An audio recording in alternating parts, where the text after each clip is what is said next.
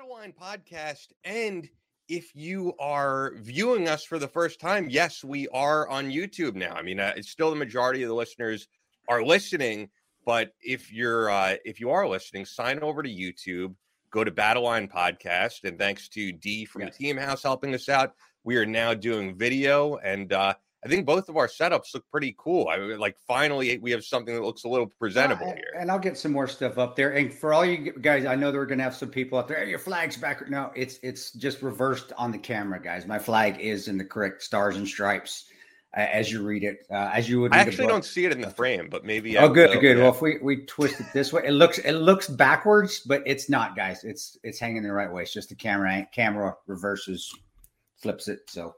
Oh anyway. yeah, but I think it's just on your end because it's weird. Because if I look at the Battle Line podcast, it's in the right, it's in the right way. But oh yeah, it's so, not. But I think okay. it, I think it revert. Yeah, yeah. So cool. yeah, no, we're good. It it won't be reversed like that. I don't think. But uh, hey, I'm not gonna lie. I think I think my hair looks better than yours because I got Tonto's pomade going got, on. Tonto's my, hair paste. What are you talking? About? I got Tonto pomade in my hair. That rocks. That's the. It works awesome, and it smells smells great, man. I, I and that little. I mean, people think that it's that little jar from the outer race guys. Like, oh, it's not going to last, but it lasts me over a month because you don't need that much of it. I don't know how you. I don't know if it you're. Yeah, no, same. And this isn't even a read for them. I just genuinely love the product. I mean, yeah, hopefully they sponsor more shows, but I really do. Um, but this is an actual sponsorship before we get into the show, and that's of course our friends who have been with us since the very beginning. Fort Scott Munitions Fort Scott is a manufacturer of multi federal patented solid copper and brass CNC spun ammunition that is designed to tumble upon impact in soft tissue, leaving devastating wound channels for faster bleed out and quicker incapacitation. Mm-hmm. This ammunition was originally developed to innovate and improve on the standard of military grade ammunition design. It was found that not only did the TUI ammunition outperform competitors in the self defense industry, but it quickly became apparent that it would be a top contender for hunters alike. With the ammunition being CNC spun, the tolerances are some of the tightest on the market, ensuring that you receive the same results with each pull of the trigger. Now, if you want to check them out, you just go to the dealer locator on fortscottmunitions.com yep. and you'll find something in every state.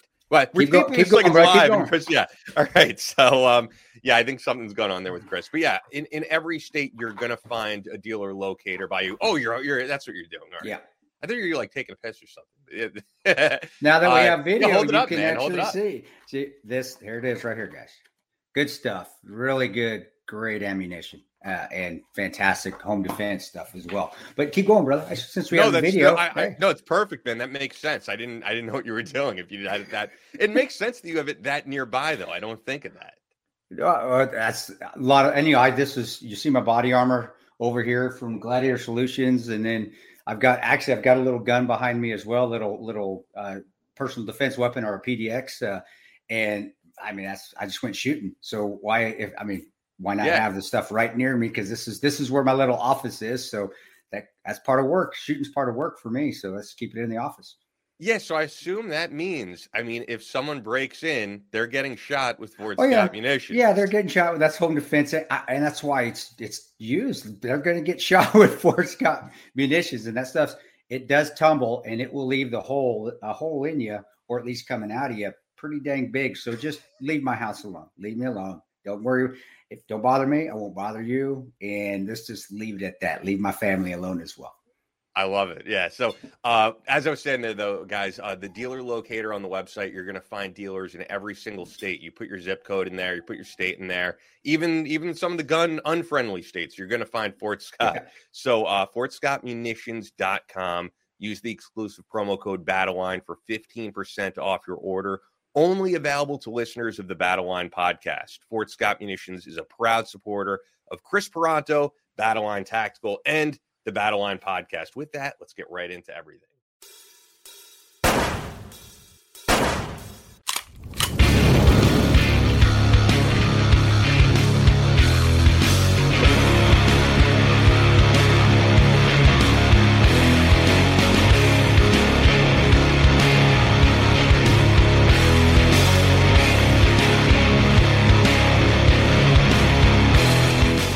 From Omaha, Nebraska to New York City, From planet Earth to extraterrestrial life in space, a podcast with no equal, engaged in unconventional warfare through your speakers and headphones. This is a show about embracing the suck, conquering your demons, and finding God in the face of adversity. Kris Tanto Paronto. Switch is on. Motherfucker, I'm gonna shoot you in the face. Ian Scotto. You know, Ian and I have been dating for a long time. You are now tuned into the Battle Line Podcast.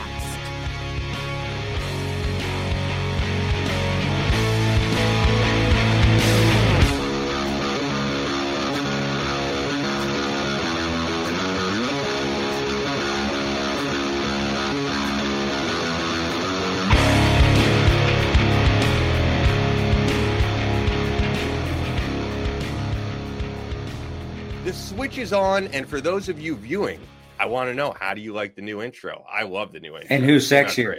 It's me. Who's sexier? Come on, man. Ian is sexier, of course. He's... There's more video footage of you, so there's not really any video footage of me. And, and no, the video footage is awesome. So shout out to everybody who captured that stuff. Yeah, no, per, great. It was part of it. I think was from Heath Smith over at Ford Leather. Uh, and I don't know who captured the other video stuff, but I think the majority of it, Michael Billings, who's a battle line instructor, tremendous firearms instructor, and he'll be at the copper ticket course. You'll get to run nice. courses with him. He's oh so motivated. It reminds me of when I was 30 and actually had a lot of energy because that's what Mike is. But uh, guys, they uh yeah, whoever did that, I know Heath did part of it over there at Ford Leather, does a tremendous job, and then Jeremy. I thought it was forged leather, isn't it? F O R. No, it's, it's like it's it's F J O R D, like Fjord. I thought it was F O R J D. You know what? You might be right. He help us out, man. I think it makes sense. It's like forged in the leather. It's like embossed. That's how I thought of it. That's why he's the brains of the operation. I, I, I could be wrong. I don't know the people, but I, when I saw it, it looked like forged to me. You're probably right, man. I always thought it was like the Valhalla thing, like it's but a fjord. Uh, never mind. I'm an idiot. This, no, I, I could I could be wrong. That's what I, don't, that's what I thought though. I don't think you're wrong. We'll, we'll look it up later. Or Heath Heath watches yeah. the show or listens to the show. He'll he'll text. Us. We are kind of infamous for getting things wrong with the names because I mean we did say Thadia wrong for years. So. For you know, Tadia, and then it's back to Thadia. But nah, Ford Leather makes tremendous stuff too. Geez, we're just doing all sorts of promotions all over the place, just willy nilly, aren't we? Yeah, I guess so. But um, yeah, with, with that, I do want to get into your Hawaii trip because that's interesting. But yeah. actually, the first thing I want to say real quick, just just to say it as a baseball fan, Mets first place, absolutely killing it. Uh, I just saw, I saw yesterday Jim Breuer, who follows us. I want to get him on the show, and and he doesn't follow like thousands of people. He follows like a couple hundred people, and one of them is Battle Line Podcast. So I I guess he's a listener.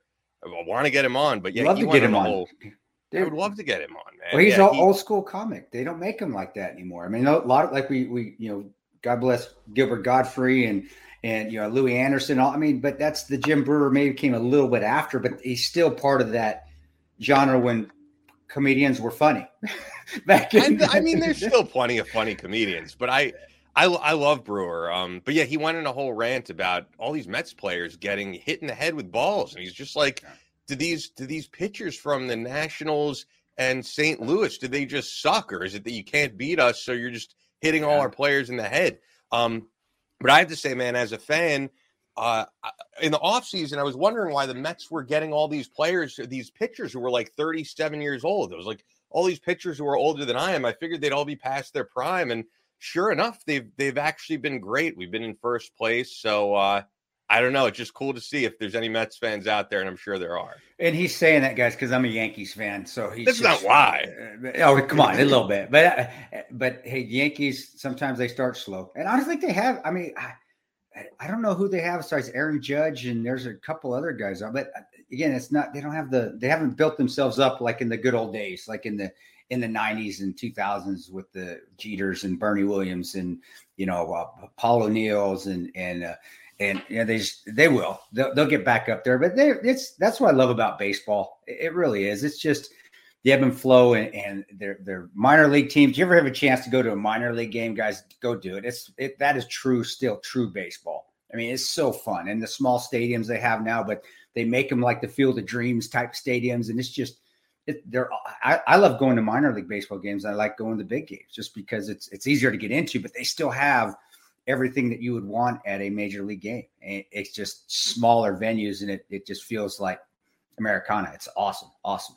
It's funny you mentioned that because uh, last last year I went to a Long Island Ducks game for the first time. Yeah. yeah. And look, he's he's long past being on the team, but I thought it was so funny that at one time John Rocker was pitching for the Long Island Ducks because the guy went off on like his hatred of New York and like you know, I, he, and that. like immigrants and gay people. And, I then, remember. and then he's living in Long Island pitching. You know, Long Island's a different place than New York City yeah, for sure. Yeah, but it was just funny because I mean, the guy was like the most hated baseball player in New York after that rant, and then he pitches for a minor league Long and Island that, team. Uh, karma's karma's a motherfucker, it? Karma just gets you every time. I remember that rocker because was he pitching when he was did that rant? Was he pitching for the Red Sox? For the Braves. For the Braves when he did that rant, but that was during the Braves Yankees heyday though when yes. they when they played in the World Series. Yeah, I remember because I was I said watching the World Series. I think I was in grad school at the time, living in a hundred dollar a month apartment or room in in a house. Which that doesn't exist anymore. I know, I know. In downtown Omaha, Nebraska, and that was like my one one positive thing in my life at that time. That was when I got kicked out of the army the first time. And 96 Yankees. Yeah, it was during that time frame, and I was at grad school. And I, I do, I remember all that, and it was, yeah, it was just, it was, it was some fun for me because it was, I could get enjoyment watching the Yankees and the Braves play, and Rocker was like the bad guy, some guy to hate, if and hate's a strong word. I, I, think we use it too freely, but some guy to really dislike on the other team, so you could cheer for your team even more. So when they actually won, it was it was fun. That was that was a good time in life. Simple time, just paying a hundred dollar rent, drinking a, a, forty ounce or getting a Mickey's Big Mouth, you know, for two bucks at the local store. Didn't have any air conditioning, so all the windows are open in the house because we have no air conditioning in this little apartment uh, that I'm living in. And watching the Yankees play and cheering them. That, that was fun times, man. That was that was a good simple time in life. I I I I love that time, and that's when I met my second wife too. That's when I was dating Tanya, which uh, ended up working out very well as well. Yeah, yeah, yeah. Listen back to the show with Tanya Paronto, if uh, one of our earliest episodes. Who, by the way, I've I've wanted to have back on the show, but she wants no part in it. She the hates likes it. when she comes on, though. I mean, I thought it was a good interview. We got into, you know, volley. We could have gotten more into volleyball, but we got into kind of like how you guys met. It was, yeah, was a good yeah. show. Nah, she just hates. She doesn't have any social media. She hates all that stuff, which I, I think is quite refreshing in this day and age. When, when, and my wife is is a very pretty lady. Um, when a, a, a late, a very pretty lady does not want anything on social media. I, I, think that's that's one of the things I'm attracted to. To be honest, yeah, it's like, wow, yeah, she's she doesn't need all that crap to make herself feel good. She feels good about herself regardless what other people say. But we'll get her back on, and I'll put keep putting the pressure. Just, I'll just keep nudging it a little bit. Yeah, it's been, I mean, probably like over two years. Two years, it's been yeah. a very, yeah, yeah, it's been a very long time. Um, with that though, I, I, did say I wanted to get into the Hawaii trip because I can yeah. say for me, man, I've been plenty of places in the U.S., even though you know the continental U.S. and I've been outside the U.S. Never been to Hawaii. My friend uh, Will Glass, intrinsic uh, rapper, now lives in Hawaii. He he totally lives that Hawaii lifestyle. He's now completely raw food vegan. Um, loves it there. Moved from Scottsdale, Arizona to there. Wow. Um, I've heard great things, but yeah, I'd love to hear the whole experience. No, I just went out there, had a speaking event for uh, Cal SMACNA. They're the California Sheet Metal and Air Conditioning uh, contractors in, in, the whole entire state of California. Big organization. And but um tremendous group of people. They're they're wonderful. Treated me so well. Uh just was amazing time out there. But just getting to go to the island and i went running both days. I ran seven miles both days on these trails back. And uh if you ever been to the hui or been to the island of kauai that's where they filmed the first jurassic park and it does feel like you're in i saw you in, pictures yeah, yeah. it does feel like you're in the, the prehistoric times but it was awesome just running just running trails and, and, there's cliff diving out there and a lot of the scenes that you have in movies where you see the see the Hollywood people jump off the cliffs in the Hawaiian movies that was filmed right there as well on that island where we were staying. So it was it was cool. It's just like a bucket list thing. As a runner, and a lot of you runners out there, I know there's a lot to listen to the show. You guys can attest to this. There's a bucket list of places you want to run. That's one of them. Also, you know, running the hill, running Hyde Hyde Street or Hyde Hill in San Francisco, or Lombard Street's another one, which I got to do a few months ago as well in San Francisco, or running the Rocky Mountain, the trails outside of Glenwood Springs up to Hanging Lake. That's another one. We run by Doc Holliday's grave. I, have got to run those when I was in Colorado. It just was another bucket list thing that just and an amazing beauty that this country and the world has. It was just awesome. It was awesome. And by I the way, get, it's funny to say. It's funny to say because you're right when you say like this country, but it's almost not the country because yeah. it's, it's, an island. You know, just like Alaska. How how yeah. I mean, you got to go overseas to go. Yeah.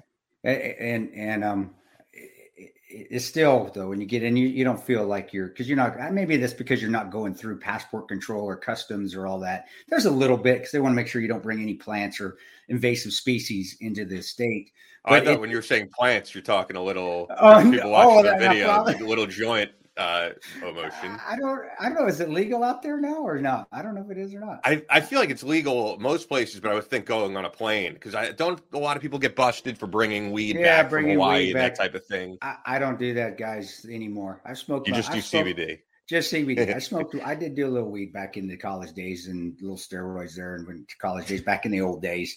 But I, I, it still felt like you're you're coming into America. Just but the flight, yeah, the flight flight's miserable. And I, you know, and I do. I I, I sat up front, and I I kind of have to now. I really get anxious when I fly. I don't like to fly. I, have never liked to fly ever. Uh, but even sitting up front, it's it was it's just a long flight. And but overall, great trip. I did get bit by something on the trails, and it's my leg is killing me. I've got like little welts over my leg. So there are prehistoric bugs out there that you can't see that bite the living hell out you. Yeah, you and were saying before we taped. Yeah, yeah. I, when when I, I would back. think for you, by the way, when you talk about the flight time, I mean, I would think for me it's a long flight time, but you're a guy who's been to Libya, you've been to Afghanistan, yeah. like that. I mean, I would think for you it's a breeze. I think it's it's. I mean, it's still easy to do. I still don't like it though. I shouldn't say it, it's not that I can't do it. It's just I don't enjoy it. I, I don't. And I'm at a time in my life where I'm not excited to to be gone from home anymore. So that adds a little bit of stress. But also, you know, on those flights that we would take uh, up until we started having fly commercial, when we had private, like a private agency plane, that was a little different because you're flying. It's like me and you flying together, uh, and we can do whatever we want on the plane because there's really no rules on the plane because it's a private one. The time flies because you know you and I can chat for a couple hours. Where you're yeah. on the plane. By the way, no, when you say do whatever we want on the plane, uh, not people could not, but still not, no, no, no, Oh no, I was thinking uh, people are like, are they getting gay on the plane? No, no, no, no. Just, you can you can get up and move around. Don't worry about your seat belts and all that. This is was, where my mind goes. Yeah, no. Have your cell phone on if you want to when you take it off. True. true but yeah. but and, but you know that was when we used to fly what we call the J Lo birds because we had a we had a plane, the first first private plane we had within the agency was a plane that was Jennifer Lopez's plane that we oh, that the agency had bought, but they hadn't reconfigured it, so it still had the couches and lot and chairs leaning back. So most of the time, it's actually sucked because when you were flying back and you had a bunch of CIA. CIA and State Department. Sometimes we had a State Department person on there. It would fill the plane up, so there was no place to sit because only a few people could sit on a couch or some chairs in the back. So I remember ended up just laying on the floor. But the that was the best bathroom I'd ever seen on a plane. It was I'd just go sit in the bathroom forever on the cushy heated seats and just pretend I was taking a big dump for a half hour just so I could get away from everybody and relax. But when they did finally buy an actual plane and retrofitted it, I think it was a 737 with first class seats through the whole thing. That was nice and, and it was it was comfortable. But but you're also the excitement of going into a combat zone does help past the time quite a bit. We're just flying on a plane just to fly to Hawaii. Man, that's seven. I know from Denver to Hawaii it was like seven seven hours, almost eight hours. Um, and that did get long. And then I flew back. Yeah, that's from, longer than from, I realized. Well, it, from Denver it is. I then I flew back to Phoenix on the way back home, and that was five and a half hours. That wasn't too bad. Uh, but yeah, once you get over five hours, I don't care who you are, whether you're a professional flyer or not, that just gets it just gets long, man, because you can only sleep for so long on a plane. At least me, I can't sleep very well on a plane because I guess I don't like flying. I, I really, I, I should, I don't want to say I have a fear of flying, but I do get anxious when I fly. It doesn't, and doesn't matter how much I've done it. In fact, I get more anxious now because I recognize sounds where you're oblivious to the sounds. Ignorance truly is bliss. But when you're ignorant to all the flight sounds and the, what the noises the plane makes, and then you fly so much that you start to know what all those sounds are, and then you hear something out of the ordinary, you're like, oh shit, what was that? Did we just lose half the wing? And you're looking, and you know, it's of course not because they do a good job. All airline pilots are extremely, in my opinion, extremely professional, take their job seriously. Of course they do, but it's still, you know, it's still, it still sucks when you're going through a, heavy turbulence and you yep. and and you're like, God, it's just just and please, and you're praying to the good Lord upstairs, saying, please just let this turbulence end. I don't want to fly this for three hours. I did one time from New Jersey actually. That was I flying back home. Would find that. I'm sorry, I was just gonna say. I think no, no, find that funny because like you're a guy who's been under fire and yeah, I, I think most people a lot of people with turbulence they're like yeah whatever it's like a minor inconvenience it's just funny that that for you that scares you more than something that would scare the yeah, shit out of the average person I, I think it's because you don't have any control over it uh, you know, at least if I'm getting shot at, I can shoot back or I can move and run and get away from it or go towards it. When you're on a plane, you're just stuck. You're like, ah, whatever. and I, I, think that's with a lot of guys. I think that's where you get post traumatic stress too. I, I think a lot of that where it comes from is because you don't have the control over your life uh, situations that you did when you were overseas, you, or when you're in a fight or in your combat. You, you know, and so when that anxiousness or that adrenaline pops up, it's got nowhere to go. So it just goes inside you, and then you just and it just keeps building and building and building and you have to find a way how to release it. And when you're sitting on a plane or when you're out at a bar or some some guys drink and some guys fight, some guys just go home and let it build up and then it just really hurts them. And me on a plane, it just builds up and I just have to you know, like I do anything else, it's calm down, take a breath, focus on something else, have a good movie on so I can watch it and just like hurry up and get through it. Because turbulence, as you all know, is, is, part of flying. You can't get away from it. It's just how it is. And but but it yeah it does it, it, and it does come down to a lack of control which i think again post traumatic stress guys that men and women I, for all you people that are new to us guys is a is a gender neutral term on the battle line podcast. When i say guys it means men and women. Um, but guys that suffer from post traumatic stress a lot of that has to do with not having control of a situation. Whereas you had control you did. Even when you're getting shot at, you still had control of the situation, at least what you could do about that situation. Where when you get back home, Hey, it's Kaley Cuoco for Priceline. Ready to go to your happy place for a happy price? Well, why didn't you say so? Just download the Priceline app right now and save up to 60% on hotels. So, whether it's Cousin Kevin's Kazoo concert in Kansas City, go Kevin, or Becky's Bachelorette Bash in Bermuda, you never have to miss a trip ever again. So, download the Priceline app today. Your savings are waiting Go to your happy place for a happy price. Go to your happy price, Priceline. A lot of that control is left to others out there because you, you just you don't you don't have the control. You can't shoot back and you can't kill turbulence. It, does, it doesn't work that way. Or and you guys know where I'm going. There, I'm, I'm going yeah. down a in a circle. No, I, I, know what you mean. Yeah, lack of control for sure. But it, it's good to hear that it was great. I, I mm. think that's on my bucket list for one day to do. And no mass. We forgot. No masks on the no plane. No mask yeah. was tremendous. No mask, no nothing in Hawaii at the airport. It was so nice to see people smile again. You could just tell people were a lot less stressed in the airport than when you were wearing masks. That was wonderful. It was just that that actually made the trip was just seeing people kind of happy at the airport again for the most part. Yeah. Unless you're delayed, but it was awesome. Yeah, it was awesome. No, that, that makes sense because that's the uh I haven't been back to the airport since January. So wow. that, I mean that changed pretty recently. I, when I was yeah. in um Los Angeles for New Year's Eve. But yeah, the uh, the the big news actually for people who listened last week when I had Tom and Deneen on, we were talking about the speculation about Elon Musk buying ah. Twitter, and then sure enough, as we know in the past week, Elon Musk has officially bought Twitter. Um, so that I think that's been the biggest news that's really dominated the news cycle this past week. And yeah, uh, I think uh, as Tom Tom Borelli said on the show, and I agree, I think it's going to be a real game changer. Uh, it's great. It's capitalism at its finest. It's what's supposed to happen, you know. And and I, I, there, I, I, do believe there was a monopoly on social media with the with with the left, and and uh, you know whatever, guys. It's, it is what it is. They, they they had control of it. They were able to move, put dictate how media was pushed out.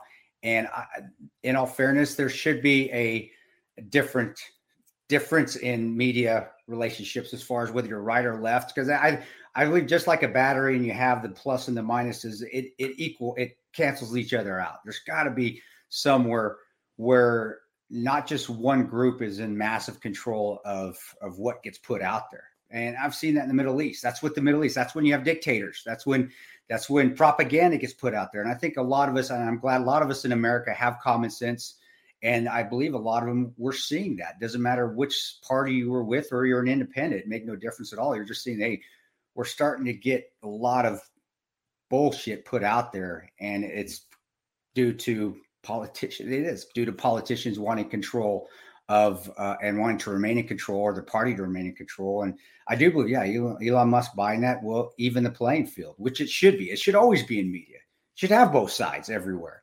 Uh, but on social media side of the house, it wasn't like that. But until hopefully, fingers crossed, until now, and I think that's a great thing. That's a great thing for America. That's a great thing for for all social media outlets out there, and it's a great thing for for podcasts, of course, and and uh, I, I don't see it a negative. Uh, but yeah, it's it's early, so who knows, man? Who knows? no, I think I, I it's all positive, and and yeah, I do see with podcasts, yeah, for sure, reach getting squashed, even yeah. podcasts like ours that aren't overtly political or anything like that. It's happened to us.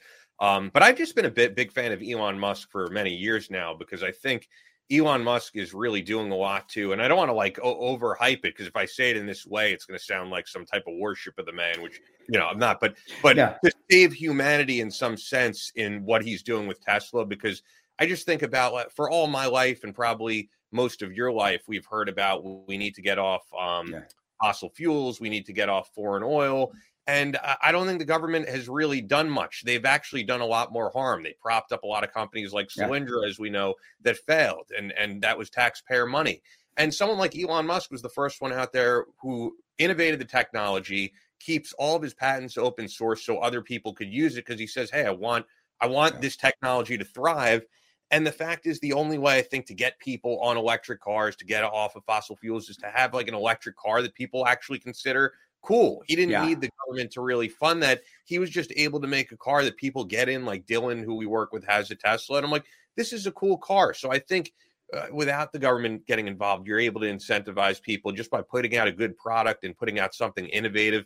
And of course, I know there's problems with lithium as well. I, I, I know that it, you know fossil fuels are you know there's there's problems because you've spoken about it before yeah, yeah. there's problems with all of it with how we harvest all this stuff yeah. but there does have to be some balance for sure i don't think we should be completely reliant on fossil fuels because it puts us in the position that we're in now where prices get jacked up where we're relying on countries that we really shouldn't be like saudi arabia of course yeah. um, so i think i think elon musk has done more for clean energy than the government ever has uh, and the innovativeness like you said it, it, it it's uh it instills at least i think in the younger generation too to continue to study continue to to work hard and continue to have ideas and continue to try to try to make them work. And if they don't work then fix them in something else. It, it's a true story of of success by and i'm sure elon musk has failed several times through his life and just learned from it and he kept going on. He kept kept building and, and he kept working and and and being successful finally in what he wanted to be successful in. And what what you said there with the open source stuff, that to me says volumes or speaks volumes because he's not trying to hide what he's doing just for the ends of make money. He's like, hey, I, I want people, all people to know this. I want people to ha- get to get to have access to this. So if they want to do the same thing, they can.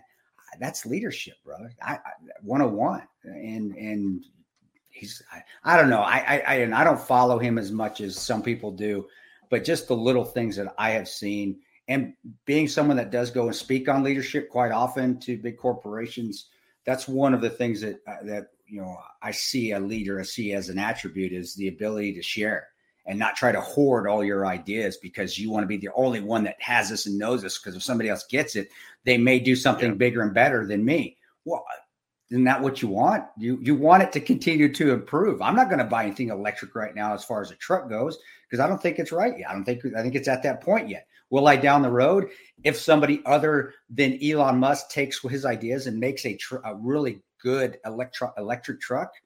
Maybe. Yeah, but it's got to be taken that next level. I think no, I agree, and it shouldn't be forced by the government's hand, no, right? Never, it's just like never. It, technology is going to continue to innovate with, with, or without government, right? And I think there's going to be more and more geniuses in this field, like yeah. Elon Musk, who know how to do things. And and yeah, the price does have to be brought down for sure. I mean, I know right now I have a Jeep that uh, that's leased, and once I'm able to buy it back, it just makes sense for me to keep going with my Jeep. I'm very happy with it, but but I think for the first time electric cars are not this like shitty little vehicle yeah. that you're like, I would never want to drive this. The Tesla is the first thing that you see on the road, and you're like, this is pretty cool. So and, and, they are making, you know, Chevy has brought out a Silverado. I have a Chevy Suburban. Chevy makes great cars, American car. Uh, they're fantastic.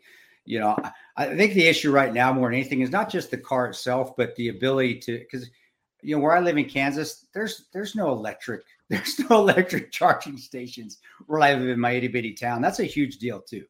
Being able yeah, to, to if you if you haven't because my mom just bought a hybrid right and a hybrid uh, SUV. Yeah and I mean, if you have it in your uh, garage, I mean, I don't think she really goes to many of those charging stations. I think she just charges it in the garage, and gas lasts you That's for cool. for like a month. You know, you just you, you fill up the vehicle and and you're going and going. And my mom's That's in the car all the time, and she's a real estate agent. She's out showing houses. So, um, yeah. But the, the other piece of news I wanted to get to that's definitely underreported that I saw that you and I were going back and forth about uh, just texting because and and for the listeners, you know, we don't just like shoot from the hip on this show. I mean, we try to we uh, our prep is really us just like texting each other what we're seeing and um I yeah. you know trying to like read up on this type of stuff. But yeah, this was definitely underreported and actually if it wasn't for Twitter, I wouldn't even know about this article because it got kind of buried. I mean, I was trying to find other headlines about it, and this was like buried at the bottom of something on Real Clear Politics. Um, yeah, oh no, no, Politico, uh, Politico. It was, it was, you know, buried at the bottom of that, but it was all over Twitter, and that's where I tend to get a lot of news. So, um, DHS is standing up a new disinformation governance board to coordinate countering misinformation related to Homeland Security, focused specifically on irregular migration in Russia Nina Jankowicz will head the board as executive director. She previously was a disinformation fellow at the Wilson Center, advised the Ukrainian Foreign Ministry as part of the Fulbright Public Policy Fellowship, and oversaw Russia and Belarus programs at the National Democratic Institute. Um, and then that's it says hat tip to Daniel Lippman um, for that. But uh, I think you and I had the same reaction that you yeah. want to hear DHS disinformation governance board. It sounds very, it sounds very North Korea esque because I, I do think like I think disinformation is is a problem, but this is not the way that you fight that. No, and to have this is a board that's supposed to instill ethics back into the way we get information, back into the media, back into social media, back in the news, and the government's going to run it. Our yeah. government, which is probably one of the most unethical lack of integrity organization after. Holy crap. Can, are you kidding me? And, and is it a shock that it, they're putting that out as Elon Musk gets Twitter? Are you kidding? So they can control the flow of information. You know, all you veterans out there that have served in the Middle East or served in North Africa that have served in countries with, dic- with dictators or with terrorists that run the country, you know what this is. This is the ability to control and put out propaganda by and now it's by our government agency, our government agency.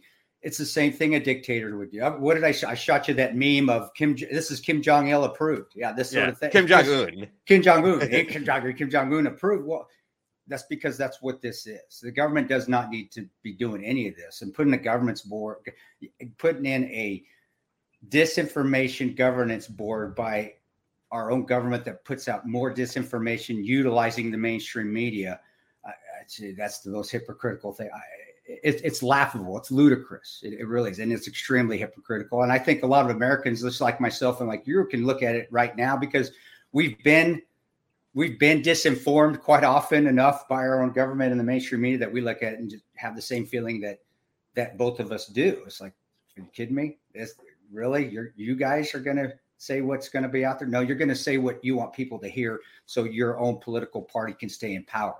And if it was a Republican led government that was doing the same thing right now, a Republican led White House, I would be saying the same thing. It's like, no, stay the stay out of it. You don't need to have anything to do with it. Politicians are not ethical. My own experience with politicians, the media has ethical people, but overall is not ethical. It's not have integrity on either side of the house. Ian, you know, Ian and I talk about that quite often as well.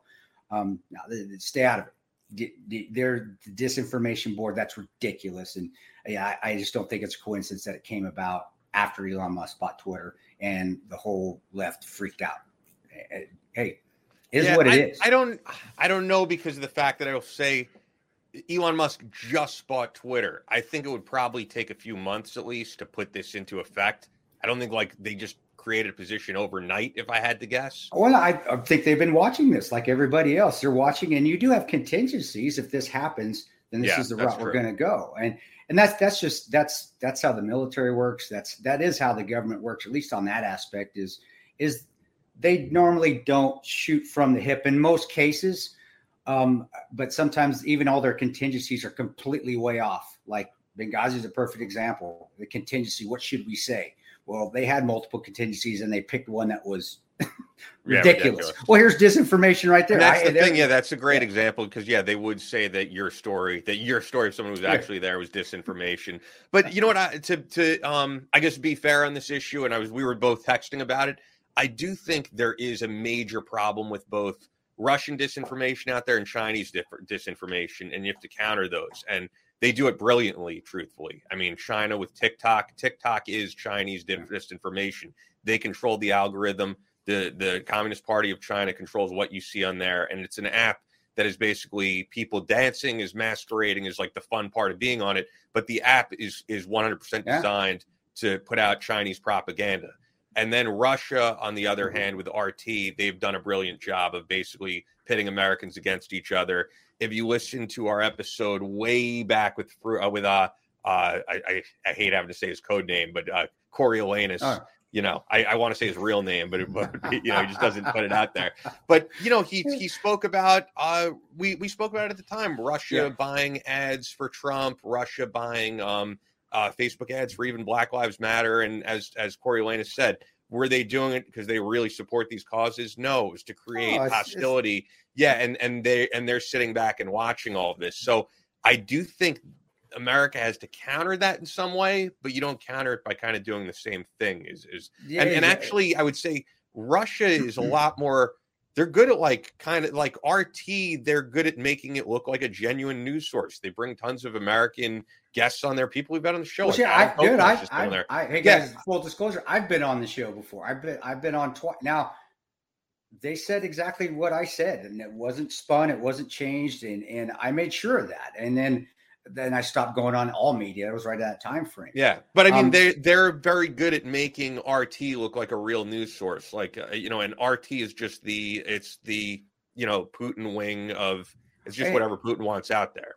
But I, I do. I, this is I do see Americans. Americans, we do when you're when we're individuals, when we're by ourselves, we have a lot of common sense. It's when we get in large groups that we lose our freaking mind I don't see RT as prevalent as maybe you have in the in the Midwest. It's not out here. We don't. No, but I, that that's the thing. I don't think people are watching it, but people are sharing articles. I mean, you've seen as I was texting you, right? You you've probably seen because they're everywhere. The the photos and videos of um, Ukrainian soldiers tying um, Russians to posts or the amount of Nazis who are in the Ukrainian um, military, right? And they're saying, "Oh, they're fighting Nazis over there. We're denazifying Ukraine." Yeah, this is the same as that you could you could have an incident of some white supremacist who's in the U.S. Army and say the U.S. Army is all white supremacists. They're not necessarily watching RT. They're getting RT talking points from other sources. Tucker Carlson has repeated a lot of RT t- uh, yeah, talking points. I, I, think our own media divides us enough that we don't need RT doing it. And but that's the point. That. They have. Well, they have. Well, They've made it worse. Well, that's the thing. Is I see the common sense, just like yourself, with with people. Wars hell, and wars. This is hey guys, whether it's Russia or Ukraine, the reason you have wars is both people think they're right. That's why. All right. So this is what you're seeing. One side is thinking they're right, and here they're giving their the reasons. And we're going to see the Ukrainian side. They think they're right and and and this is given the reasons. Worse hell, brother. Worse hell. And to say that Ukrainian soldiers aren't doing atrocities to Russian soldiers would be horseshit. They, they are. They're they're doing not all of it, but you lose your mind. But I'm saying it's being at, it's being these isolated incidents are being utilized to spin a narrative that Russia being, are the good guys and Russia are not the good guys. Well, but I know, and but neither is Ukraine. And uh, are they are they are they innocent to all this? Ukraine is one of the and I guys. That's why I say I, we don't need to be involved in this. This is their regional war. These guys have it out. I I don't think Russia. You think I, I like Russia? You guys know better than that. Yeah. Um. I just don't. I'm trying because I you have to stay in the middle of a road with this. For me, I believe you do. I because both sides. Yes, the Ukraine was invaded Could have been invi- avoided? Probably. Um, but now they're fighting, and the longer it goes out, you're going to see more atrocities by both sides because they're just they've had it, and we're humans. We see our friend killed. If you're a Ukrainian soldier and you see me, uh, let's give an example. Me and you are Ukrainians. We're out there fighting. You die. I'm holding you in my arms when you die. Do you not think I'm not going to turn into a freaking bloodlust and I'm going to cut everybody's dick off Russian shoulder that I'm going to. And it might get caught on camera. And now I am this terrible, terrible person because I don't take prisoners anymore. But you got to remember what goes on in somebody's head. And and that's where, I, yeah, I, that's where I see that we're going to have more opportunities from both sides to point out atrocities when both sides are at fault for those atrocities. I, and, and, I think that's why you see Dutch, you see Maddie, Sergeant Waters, myself. I, you know, who else do we have on? Um, Justin, uh, yeah, Navy yeah. Say, hey, we don't need to be a part of any of this. And, and we all agree. Yeah. I, but I also want to make it clear uh, Putin is, you know, a war criminal. I, yeah. I do agree. Yeah. That doesn't mean that, yeah. that, um, you know, we're definitely trying to be, we're being sold by, I think, the establishment to get into a war. Um, but I, I have no problem with the amount of people who have gone over from here who have volunteered with the Ukrainian forces because they strongly believe in it. Just like the same way we have people who have, you know, former Marines. I know, I'm sure, way yeah. more people you know who went to volunteer with the Peshmerga. Um, yeah. you know, that I, I, I personally do agree with the, the, you know, those people who are over there doing that. But my point is, because we're we're getting a little off topic from it, but my point is like I don't think RT's propaganda is so prevalent that it's people turning on the TV and watching RT. It's people sharing articles. And once you look into where's this source from, where's this yeah. source from, it all goes back to Putin and Putin all goes back to RT. That's his wing of the media. And, and, and that's what Russia and China, that's what we do. We do the same thing. I don't want to say we're on the same level, though. I really don't. I don't think you could really ah. compare what we do to RT. RT is very slick with what they do. I, I, think we we we do push out. That's it's unconventional warfare. It's to change hearts and minds, and that's how to destroy the morale of the people or to uplift the morale of the people. If you're on that side, that's war. But that's unconventional warfare. That's UW. You learn that. You, there's a whole book on that. If you want a whole training manual or field manual on that, if you want to look it up with from the special forces teams, UW unconventional warfare, hearts and minds, and and um, yeah. We, do we have do would I say, ah, do we have an RT? I, I don't watch no. the news enough to. to, to we don't. We don't. I mean, I do agree. There's a ton of propaganda on the news, but we don't have like a Biden news network, which is what RT is. And and and yeah, God, God bless, we don't. I'm glad we don't have one of those. Um, and then also, guys, I mean, I, will point out one more thing because I'm going to mention like the Top Gun movie, for example. And I really want to get someone on for the Top Gun movie, but I'm thinking of this as an example, right? We talked about it with Alex Hollings. Uh, Tom Cruise, right, in the new Top Gun movie. There's a reason he doesn't have a Taiwan patch on his jacket anymore. China is able to say to us, we're not going to distribute your film if you put anything well, like, pro Taiwan. So, I mean, they're just very good at propaganda. They're very good at it. And, and I think they're very good at solely getting their message out there. And I don't think you can compare the two when China, for example, is um, you know they don't have twitter they don't have social media they don't have ways to get these other voices out there and then in terms of russia russia is not even hearing the ukrainian perspective on what's going on russia literally believes that they are denazifying ukraine and that's just not true well like i said wars are started because both sides think they're right that's why wars for happen. sure but i just don't think you can compare us propaganda which is prevalent to Russia or Chinese propaganda. And well, that's my take. We use our propaganda against ourselves. against ourselves to do yeah it, it's a full circle and it's just where we come back to i say common sense americans as an individual have common sense it's when we get into our groups that we lose our fucking minds and we lose all common sense so uh, on ian's point of rt or the russian propaganda or chinese which are out there i mean look at disney holy shit the Simpsons they've changed episode because yeah. the Chinese were unhappy. Yes. Do you see how many and and some of them eh, not not taking any away from the movies that come up, but have you seen all a lot of the new movies that are coming out on Disney? They're no. Chinese, red turning red Chinese. Um, you, have got um, you know Shang Chi Chinese, the, all showing the good side, the the the, the values of of China, and and, and do you think that's a coincidence? No, that's the propaganda. It's a hearts and minds, same thing. And hey, my son loves red. He loves watching. He's six years old. He loves it. I, I don't think he's getting well, whatever. Uh, we'll get into that later. I don't need to get into that now. But what I'm saying is is that there always will be propaganda out there. We have to use our common sense. And us, we have the we use propaganda against our enemies. Part of that going into internet cafes and putting shit sure. in computers. So when they put when a local pulls it up, there's we can track them first of all if we're trying to find somebody, but also there's propaganda going into those computers and internet cafes. Been part of those operations before. Um, it, it's just something that is going to be there because it's how you how you try to win a war without having to fight a war or destroy the morale of troops. And on Ukraine and Russia, yeah, Putin's terrible. He's he's he's he's he's crazy. He's a megalomaniac. He's a man, you got to worry about him pushing the button. That's why we always also say don't have any troops against troops. Don't put any U.S. troops or U.S. no fly zone because all Putin has to do is push a button, and he would because he's not going to beat us in a head-on war. It's not going to happen. We saw that when he ran out of gas driving from Georgia to Texas with with his freaking fleet.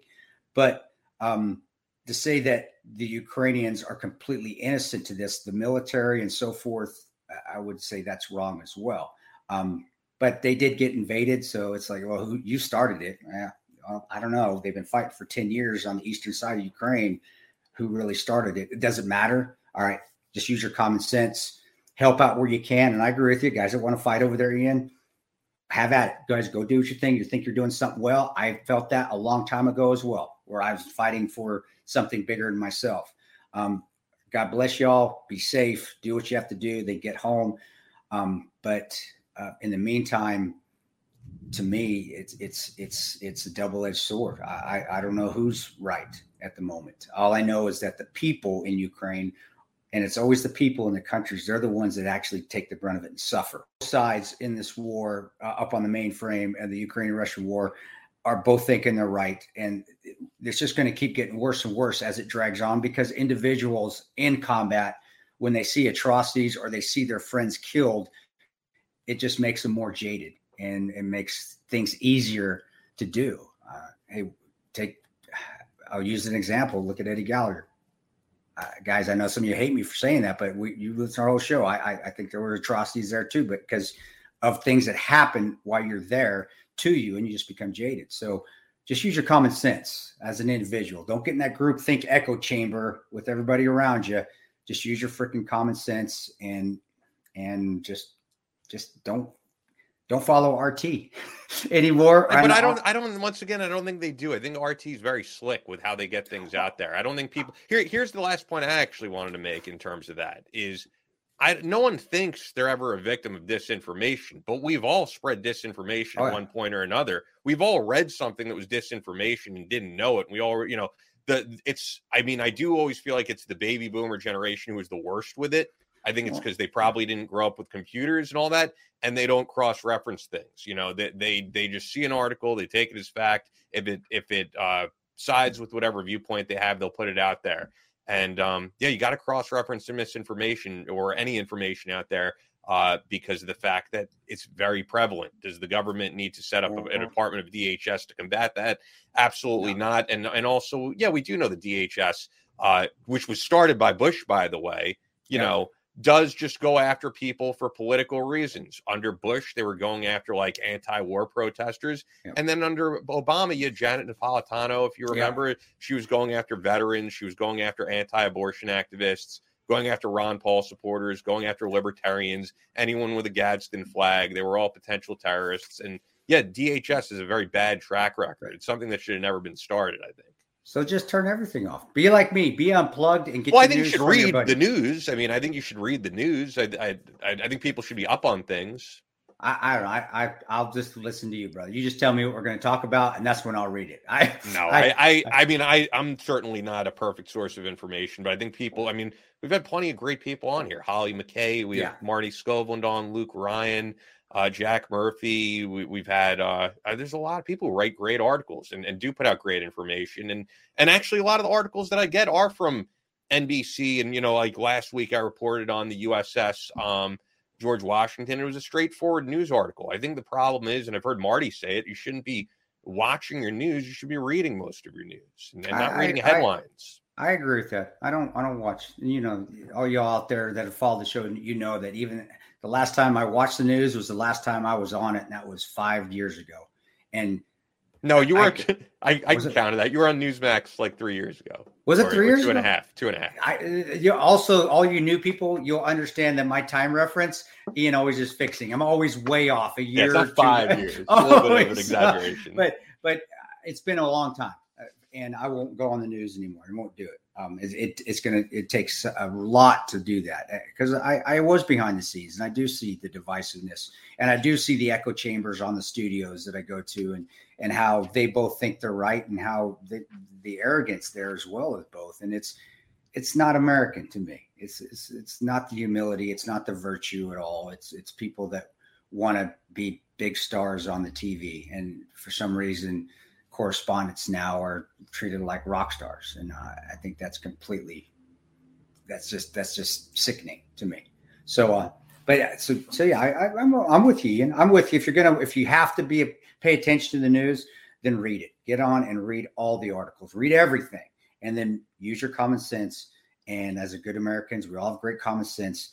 Find a determination. Uh, make a determination of what's going on. But as far as war goes, there's no there's no uh, innocent side in war and there will be atrocities on both sides and it will continue and it will even grow as the war goes on because we are human.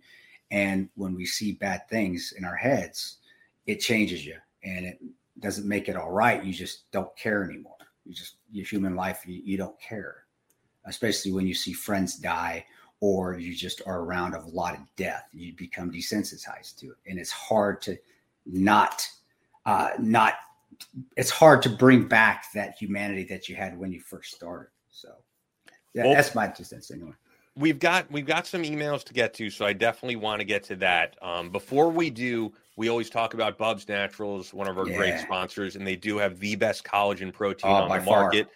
Is not going to disrupt your digestive system or any of that, and and really a big part of their mission is ten percent of all profits going back to the Glen Doherty Memorial Foundation. And for those of you who have heard about Bub, Bub was an adventure seeker, a river guide, skier, Ironman competitor, fitness fanatic, chef, gardener, handyman, and an epic storyteller. He was a national hero, a Navy SEAL who saved lives and was always the life of the party. And he became a best friend to all who knew him the spirit lives on within each of us. So that's why Sean Lake created Bub's Naturals. Yeah. And they just have a great line of products, whether it's the MCT oil powder, the uh, apple cider vinegar gummies, the Fountain of Youth formula, and of course, I'd say their flagship product, the one that I really use the most, their collagen protein. It's tremendous stuff, guys. Uh, it, it, does help improve your skin tone. It helps with joint re- rebuilding your joints. Of course, helps with building some muscle, uh, uh, but uh, the MCT oil as well with rebuilding your gut that MCT oil tastes great in coffee, but also what it does, it, it's almost like a pre workout. I take it before I'm going to do a workout, and it does give me a little boost. Um, and um, guys, it, it has been. I have ulcerative colitis. For a lot of you out there that have followed, so know that.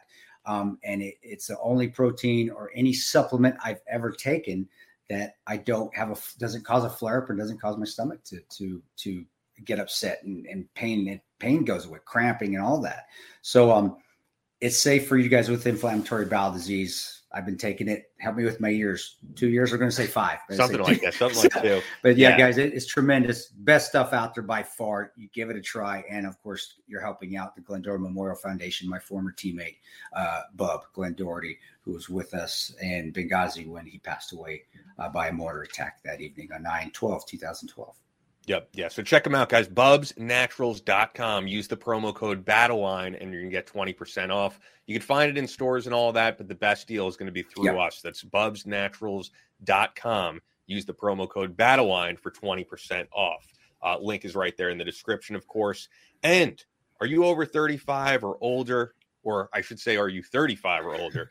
Uh, do you currently feel like you're lacking that primal motivation, drive, and energy you used to? Do you want more out of life and to improve your performance in the gym and the bedroom? Well, here's the deal. Every year after puberty, your growth hormone decreases, sometimes by 50% by the age of 35. And it only keeps going downhill from there. It doesn't matter how in shape you are or how good your diet is, it's actually happening to all of us. That's where BioPro Plus comes in. BioPro Plus is the first of its kind, a 100% non synthetic alternative to prescription HGH growth hormone treatments. It immediately replaces what your body is no longer getting, and it does it naturally without the needles, nasty side effects, or expensive cost of the typical synthetic growth hormone treatment. So, if you want to fix your performance in the bedroom, chronic fatigue and pain, or even just how you look in the mirror, you got to check out BioPro Plus, which you've been on for a while it, now. It worked. It's been uh, almost two months now, a month and a half.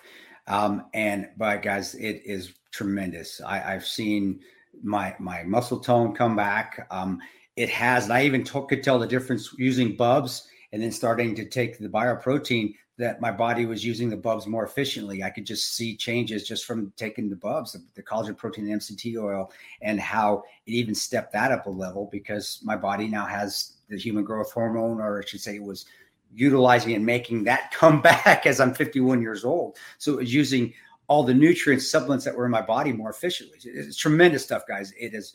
I, I just I ran 14 miles when I was in Hawaii over two days on trails. I'm 51 years old, uh, and then I worked out after at the gym, I, and I you know haven't been able to do that since I was 30. So it works, and it's non-synthetic, which is important. I told you at the beginning of the show, I used to take steroids. I used to sell steroids in college. That stuff in the short run might seem it helping, but in the long run, it really damages your body. And if you're taking regular human growth hormone, that's going to cause you to stop making human growth hormone hormone as you get older. So you don't want to take those synthetics. Take this, and it's going to make a huge improvement, just not in your emotional state, your physical state, but also hey, your libido. And when we have Mrs. Tanto on, if she'll ever come on, we'll talk about it. we'll talk about it. Great stuff, guys. I, I I swear by it. It has it has done wonders for me. Yeah, so check it out, guys. Bioproteintech.com. Battle Line listeners receive $30 off by using Battleline at checkout while supplies last. Bioproteintech.com. $30 off when you use Battleline at checkout. Once again, guys, bioproteintech.com. Use the promo code Battleline at checkout. With that, we've got a few emails to get to, so we'll get into those. Um, plenty of just different topics this show. What do we got, man? Let's see. Yeah, we've got? got? a few different ones. Um, so yeah, we'll get right into them. This first one is from Rose. It says, uh, or no, it's I think it's because it's Rose Brug on the oh Josh Josh. So it's Josh Rosebrug. You, you, you got that? You got that, right? We're good? You good? I, I thought it was Rose at first. So yeah, Josh Rosebrug. Okay. Dear Ian and Kris, I've listened to your podcast since the beginning. I can always take something away from each episode, whether it's something either of you or one guest has said. Recently, however, I've been able to get something physical from your show. I've been wanting to get into BJJ for a while, but there isn't anything where I live. That's why I want to thank you for having Justin Sheehan on a few weeks ago. The BJJ gym he just opened is close to me, and now my wife and I have both been attending regularly.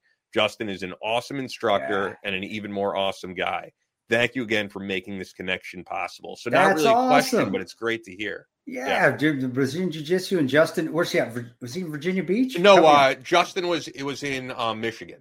Michigan. I, that's outstanding, and and that boy, that is a great workout. Rolling around on the floor for three minutes, you are drenched in sweat, and but it is fun once you get down that ground fighting, and, and especially again if you do have a great instructor like Justin, I'm sure he is, and he's just the nicest guy in the world. It makes it very unintimidating.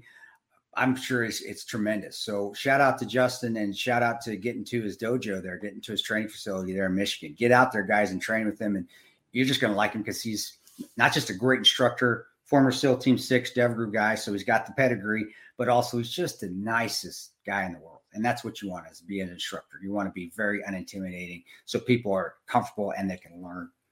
Yeah, I awesome. it, like not intimidating, I guess, but still a badass. I mean, yeah, yeah he's uh, he he was great having him on, and and uh, yeah, it's just cool to see that people hear about this through the show. And yeah, Justin even emailed me, and he was like, "Hey, have people reaching out to me about firearms instruction? That's and, awesome, and, and Brazilian jiu jitsu training." Yes. So yeah, it lets me know that the show is having an impact and a positive impact on people, and it's just it's cool to hear. So yep. yeah, great to hear that. Um, this is one from friend of the show, Audacious Andy. Uh, Kris, there are so many people out there, including myself, that suffer from PTSD and anxiety.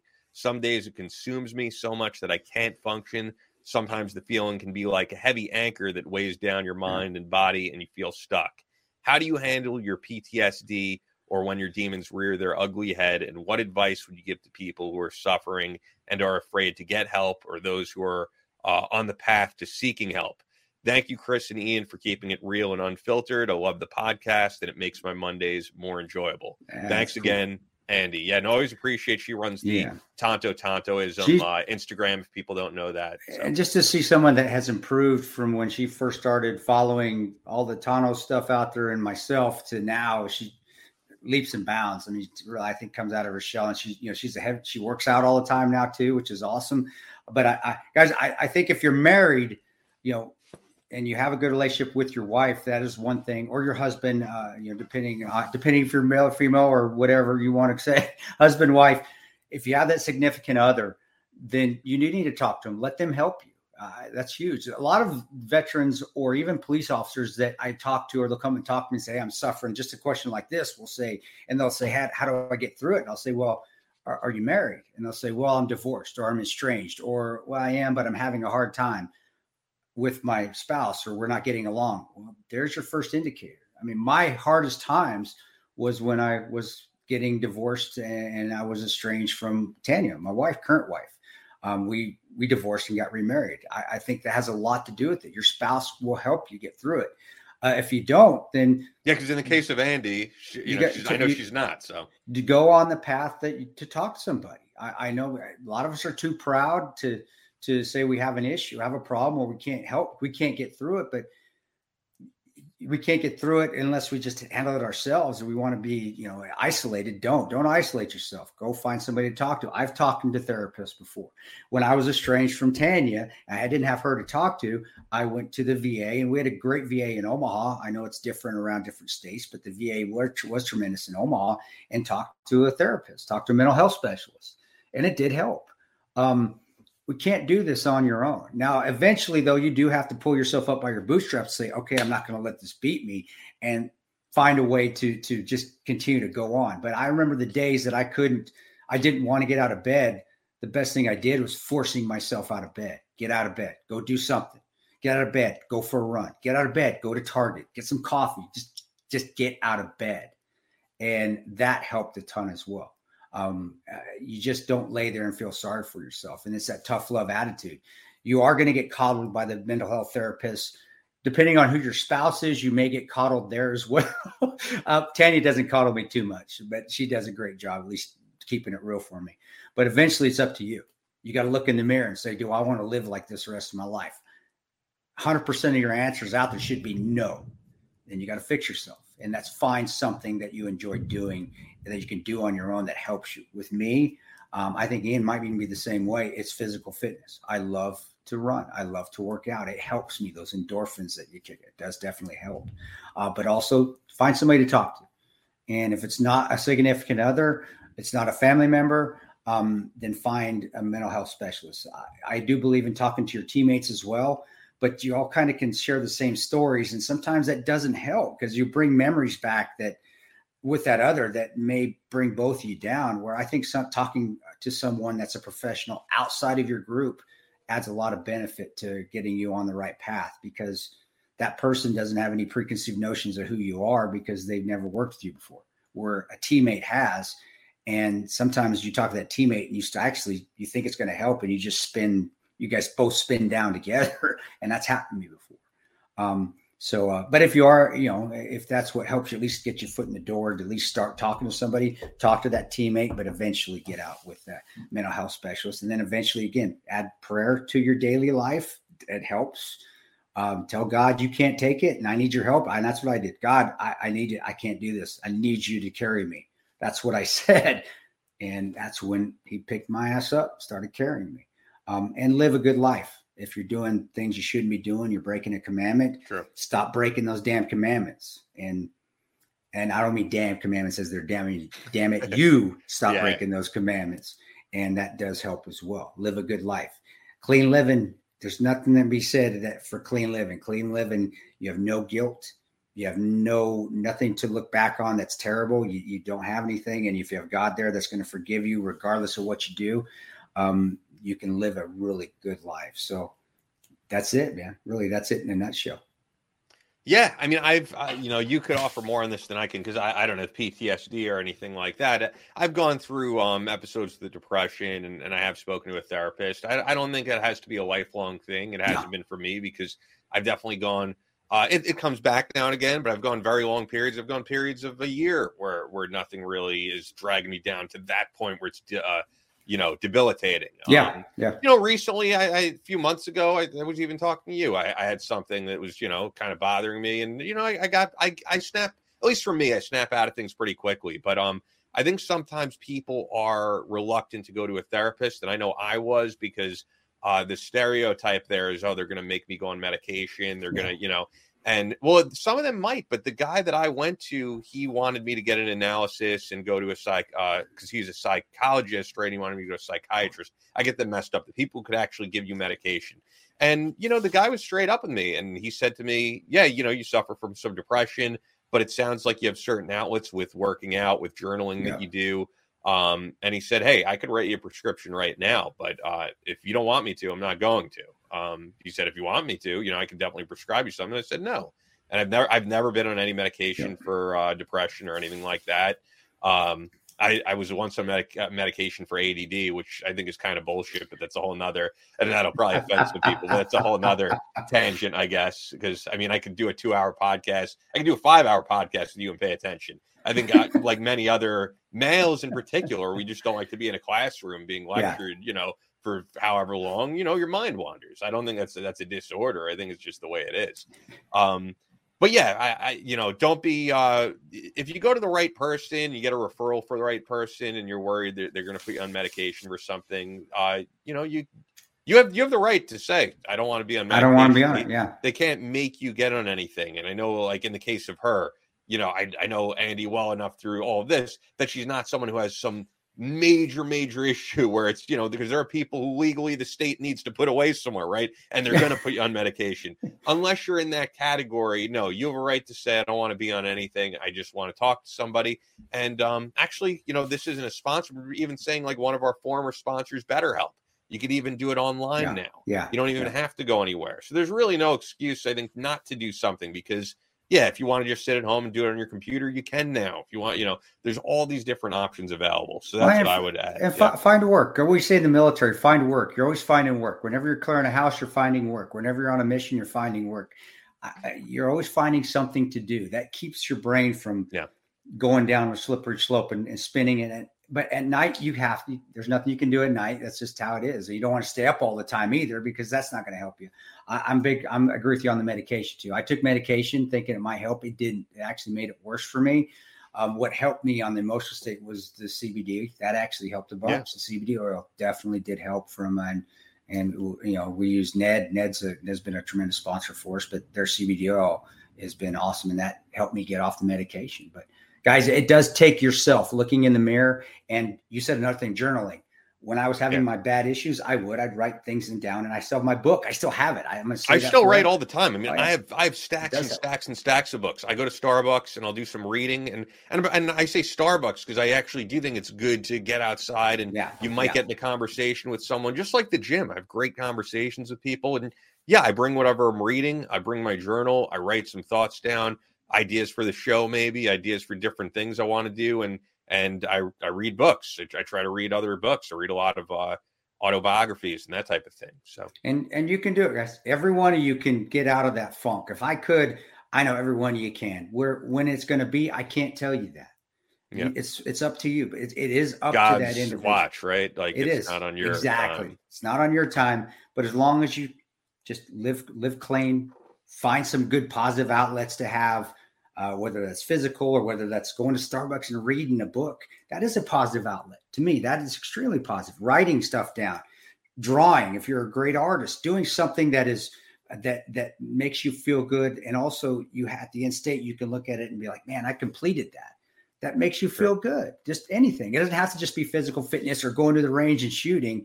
Uh, art, I think artists or musicians, that is the same thing to me because it takes practice to be perfect at that too. And it's something you can strive to attain and get improving and continue to improve on.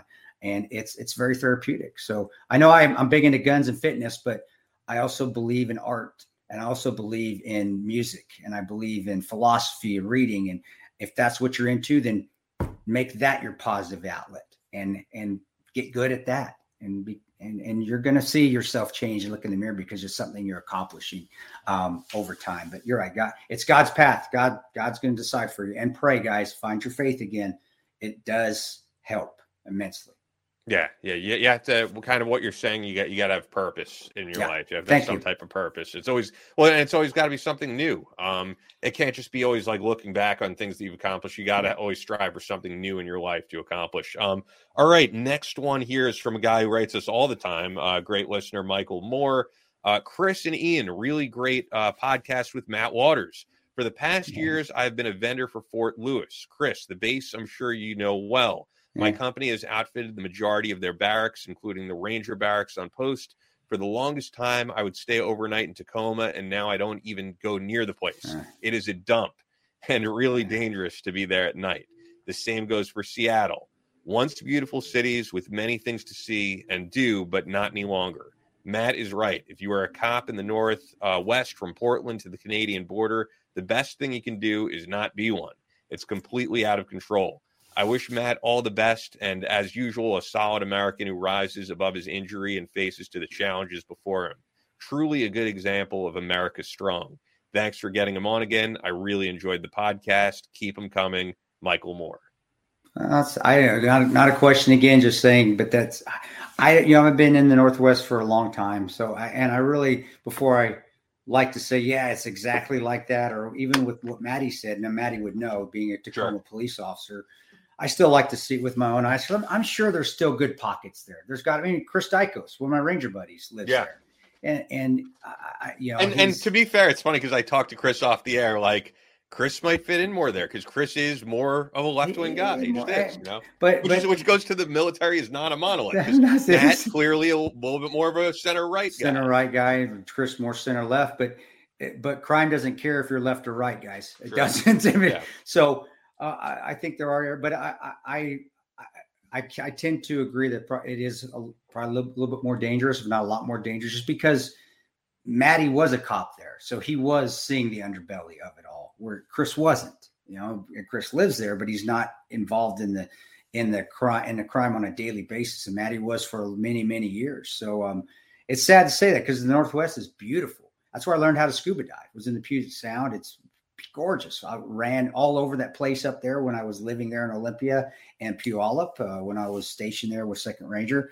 Um, uh, but I, I, think it can come back. It's just the people there have to say if it, if the crime is as bad as they say it is up there, and it's certain groups, then you, guys, you got to you got to back your law enforcement. Your law enforcement's to stop that, and everybody has to. Um, but law enforcement on that end, you also have to uphold standards. Remember, Maddie said the standards have dropped immensely. Well, if the standards have dropped, then you're going to get substandard police officers, and that in turn could create some problems on the streets. Well, cops, you got to hold your high standards in, and you got to be perfect. You really do. Um, you know, I, I think it was it Chris Rock that did that joke, like a you know, he said it when. Oh, you when, we can't have any bad apples. Yeah, bad apples. Um, uh, it's it's and I think he made the comparison to the airline pilots. Speaking of the devil, the airline pilots, like yeah, yeah, well, everybody's good except for George. Don't worry about George. He might crash the plane and kill hundred people, but you know the other ninety nine percent are good.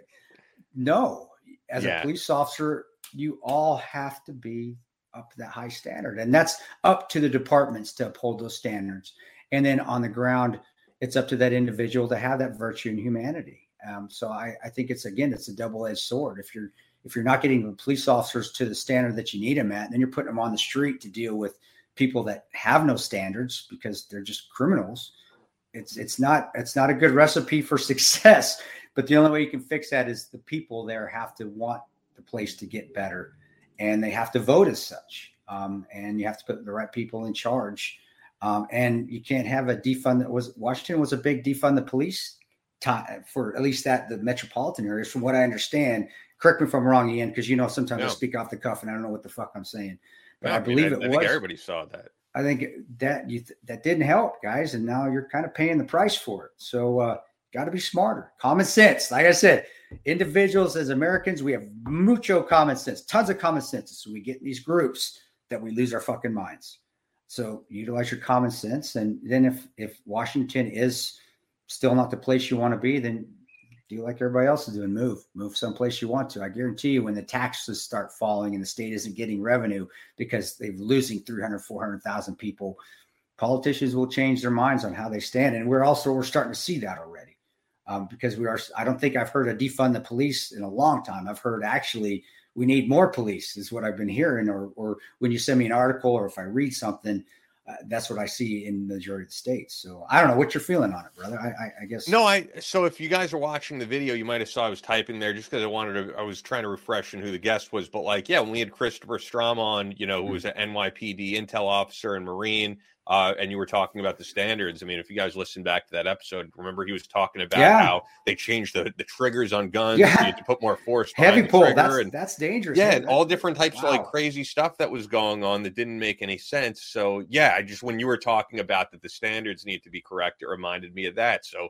it seems like in all major cities, you're having these issues with guys that we've had on who have the experience, who have been there and yeah. seen it. Guys like Christopher Strom, yeah, uh, and guys like Matt Waters, they'll tell you the standards are not there. And that is not a recipe for success on the street. Uh, you know, I, I know, I know it's the cops think I'm crazy, and and uh, people out there would think I'm crazy, but uh, uh, community policing, Matt mentioned, that's huge, guys, and we don't do that anymore. Community policing is when you used to have the beat cops that yeah. would walk the neighborhood. When we had Derek Bannon on, he talked about that too. You know? yeah, we we don't have that anymore. You got police officers with their Terminator shades on. They look like they honestly, and I know a lot of cops aren't, but they look like assholes that you don't want to talk to. You're you're giving off the wrong persona. Now you see a lot of cops getting shot on the street. So having cops walk on the street again, maybe we're past that point of no return. We can never do that, but I do think if we could, the community policing and people actually getting to know that your police officers in your neighborhoods, I, I, really do think that would help because now you're putting a face and you're actually meeting this person and you're saying, hey, you know what?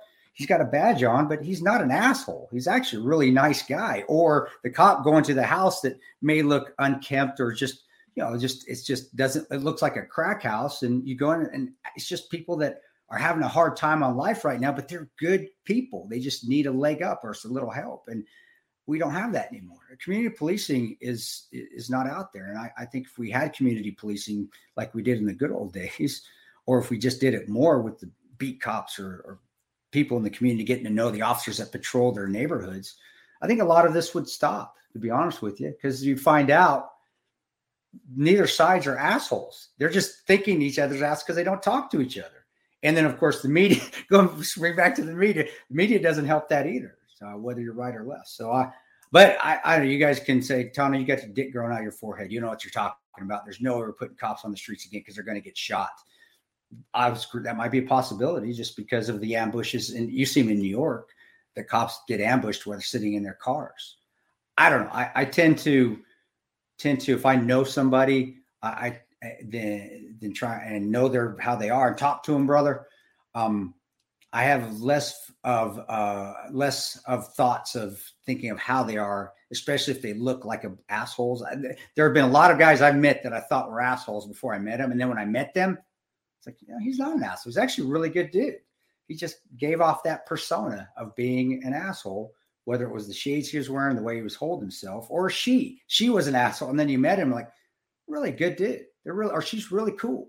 Uh, you know, and I think we just we just we get these things of how people act because or how we think they're going to act or their personality just because of the damn social media and media and because we don't take the time to go say hey dude i'm kris how are you what's your name eh, we don't do yeah. that yeah i mean one thing I, I, do think the nypd actually gets right is it is eh, without a doubt a very diverse police force yeah. and, and you need to have that because new york especially you got areas of flushing that are all korean you got areas of you know the bronx that are all latino and you have to have people that could – that that look like they're part of the area and are able to talk to people. So I, do, you know, guys who actually I'd like to have on at some point, like Ricky Poe, who's an Asian police officer that I know from the gym. You know, I think it's important to have that type of thing. Um, you know, I, I know some people. It, it, obviously should always be best person for the job. Of course, I know people are going to combat that with with that, but I do think in an area like New York, you have to have people who could speak with all different types of people. And hey, I will say this too: if you look at what happened on the subway that we talked about a few weeks ago, Um, I don't think that would have happened at Penn Station. I think there's a lot less of that you see at Penn Station because you go there you know, and there yeah. is always a heavy police presence. And, uh, you know, you need to have that, I think, in a place like New York City. I'm not a, you know, police state kind of guy. I, I think in most areas of the country, yeah, you don't need that. But a place like Penn Station or subways late at night, yeah, you do have to have it. Well, it's, a, it's it, that, dude, that's just a that's smart. That's just again common sense. The probability of there being uh, a crime going on in an area that has a ton of people that is visibly away from the streets that you don't have deterrence there because you don't have enough police force? Of course that's an easy target. That's just common sense brother. I don't think you're saying that i don't i don't think you're saying anything or i'm taking that yeah we need more cops to make a police state. You're just saying hey this is a high crime area. The probability of crime is there. So probably want to put more deterrence there so there's not. Because uh, that's that's what a successful i think successful police officer is is someone that has never had to deal with crime because crime's too afraid to come around and commit it around them because they're always present that's success to me not not having not seeing cops having to go hands on to apprehend somebody because there's crimes there's there's criminals and there's crime all the time it's success in policing to me is never having crime in the area that you have police because crime's too afraid to to rear its ugly head. Yeah, although that's that, never going to happen yeah, in major yeah, cities. I know that. You know, there's never going to be a time that Chicago and New York yeah. City is uh, super low crime. It's that's a pipe dream. Happen. You're right. It's a pipe dream. Yeah. But but I, but I just mean like areas like Penn Station, you know, they're prime for a terrorist attack, and I think areas like that you have to have a heavy police presence. You just, you know, anyway. Um, that's common last... sense, man. That's just your common sense, and that's just that's a good statement, in my opinion. Yeah. Uh, all right, last email here uh, is from Robin, who writes us all the time, and this is actually a really good one. I have a lot to say about this one. Uh, good evening, KP and Ian. Thank you so very much for answering my question about cancel culture. Just wanting your insights on yet another topic. I have an almost 11 year old son, and as a mom, I definitely am in the know of the challenges or trends going on, especially on social media let's face it, times are completely different than when I was 11, especially with the access to sites like YouTube, TikTok, Facebook, Instagram, Snapchat, etc., and the influence they do have on our kiddos and all of society for that matter, especially when it comes to sex, politics, and religion. Please know that I love and respect all people, but seriously wonder if some of the things they do are only done because they see things on social media and want to be in the in crowd. I don't know if you remember the ice bucket challenge back in 2014, but it seemed everyone wanted to do it to look cool, but had no idea what ALS was. After that, it seems as though it's a new challenge all the time from Gangnam style dancing, which in all actuality isn't that harmless. But then you have the crate challenge where folks are getting seriously hurt or even killed, like eating Tide Pods, blackout challenge, etc. Uh, then there's the trends with the BLM movement, LGBTQ movement, uh, etc where you're faking it, but in all actuality, you just want to feel included. And that's really not part of what you are as a person. Left versus right, mask versus non mask, Christian versus atheist. What's going on with the invasion of Ukraine? I could go on and on, but hopefully you get the point. People's standpoints might be standpoints might be disingenuous just to fulfill the need for inclusivity. As always, your thoughts and opinions are appreciated. Sorry, this is a bit windy, but trying to sum up a lot going on. No, I thought it was a good email. Thank you again, Robin. I thought I she makes a lot of good points. You want me to start this? Yeah, yeah, this, I mean, yeah, yeah. this goes back to completely, I think, what I said about disinformation and TikTok. And TikTok is like the biggest culprit of this because it's a it's a wing of the Communist Chinese Party. That's what it is. Uh, that's where your information is going. Do you, I mean, it's bad enough get, we have. Before you get started, yeah. Did you think? Because this is one thing I do know. I never paid Trump won. Didn't he want to stop have TikTok yeah, in this country? He did, and I think he. The problem was, I mean, in, in all honesty, my opinion, as I think he did a horrible job of articulating it because people on TikTok were attacking him, and it looked like you know just Trump's okay. ego. It looked like it was all about, oh, I'm being attacked. Let's shut this thing down. When in all actuality, he should have gone out there and said, no, this is a national security issue. This is data going to China. And there actually are members of Congress who did a good job of articulating that. And that's why okay. I believe they either banned or were banning TikTok for military bases and that type yeah, of thing gotcha, gotcha. because it's a national security risk. Your data is going to China. It's bad enough we have social media companies spying on Americans from the American government. Like, we don't need the Chinese government getting. So, yeah. I mean, there's a reason I will never be on any of those apps. I, I, do as little social media as possible. Personally, I'm on Twitter. That's about it. The show is on Instagram, yeah. you know, Facebook, all of that. Sorry, but go um, ahead, brother. I just I no. The, the I, point. I thought, yeah. yeah, no, I, I I would have been all for banning TikTok for sure. I agree with Trump. I just think he could have articulated it a lot better, personally. Well, shocker, um, shocker. Yeah, because I think he, it, I think, I mean, when he talked about banning it, I don't think most Americans knew why. I think they were like, oh, he's butthurt because they're making fun of him. There were people on TikTok buying tickets to his events and not showing up and, you know, doing crazy shit like that. So I think they took it as, oh, they were pissing off Trump when he could have gone out there and made us. I mean, he just, I didn't hear him yeah. say anything about national security regarding TikTok, which should have been the issue. Um, so anyway, the point is though, I think TikTok is like the biggest purveyor of um of uh, what's it called? Of of disinformation. disinformation. and and they and they do make certain things trend for a reason. When you talk about the whole AG, lgbtq movement this is not a conspiracy. You can look this up. Um, if you look at how china is run out of tik uh, how tiktok is run out of china the things the algorithm has trending for kids are really important skills like mechanics and math and and like science and things that kids should be learning if you look at what's trending for kids in on TikTok in America, it is a lot of LGBTQ stuff and transgender and all that, and you know, a lot of I was born in the wrong body and and all that type of stuff. And then um, oh, I see a lot of anti-American propaganda that trends. Uh, there was a huge video that I'm not on TikTok, but it was all over Twitter, it was all over Instagram, it originated from TikTok. That was a ton of misinformation about Israel. Why are they doing that? I think it's to put out this the idea that America is bad. All of America's allies are bad. All of America's allies are always in the wrong. You know, Israel has done everything wrong and the Palestinians are 100% innocent when everything is a little bit more nuanced than that. But I think they're purposely trending things on the algorithm that'll create distrust in America. And yeah, I think all these things are trending for a reason. Um, they're trending to create a lot of hatred oh, yeah. amongst us, to create infighting. And I think China is is sitting back with their popcorn and watching the US implode. I could tell you this, man, when I worked at Sirius XM, someone came back from China, right? And they had a Chinese propaganda poster. And what was on the poster? It was a police officer beating a black man, right? This is what they want China to believe the US is. They, you know, it had all different types of horrible things in America, and this is what they put out there. And then they put it out to us on social media, and we all get on because you know they they masqueraded as i said with silly dance challenges and all this stuff but they make sure they throw in some propaganda there as well uh, that's anti-america. And yeah so i do think yeah the, the, rise right this would be a whole nother issue but the rise in the transgender and all that yeah i think a lot of it is politically motivated for sure. I mean this would be a whole nother topic like i said but i think there's a reason you're seeing more and more you know, biological boys saying, I believe I'm a woman born in the wrong body. I, I think a lot of that is social media.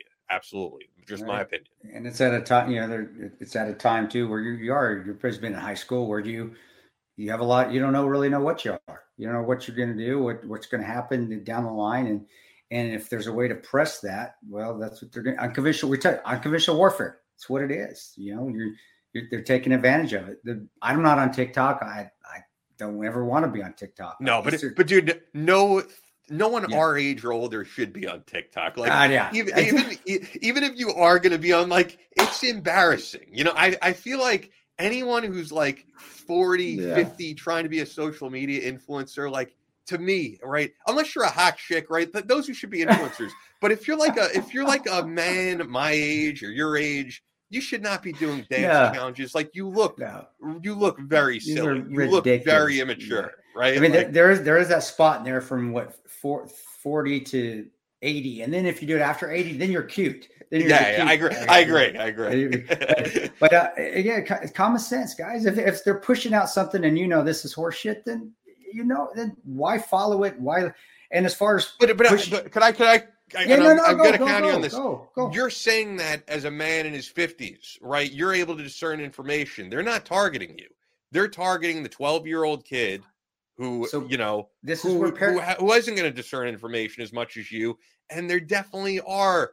This would be very controversial to get into, but yeah, I personally, once again, whatever. People are going to be mad at me, agree with me. There definitely are more and more young boys saying, "I believe I'm I'm a girl. I want to be put on uh, female."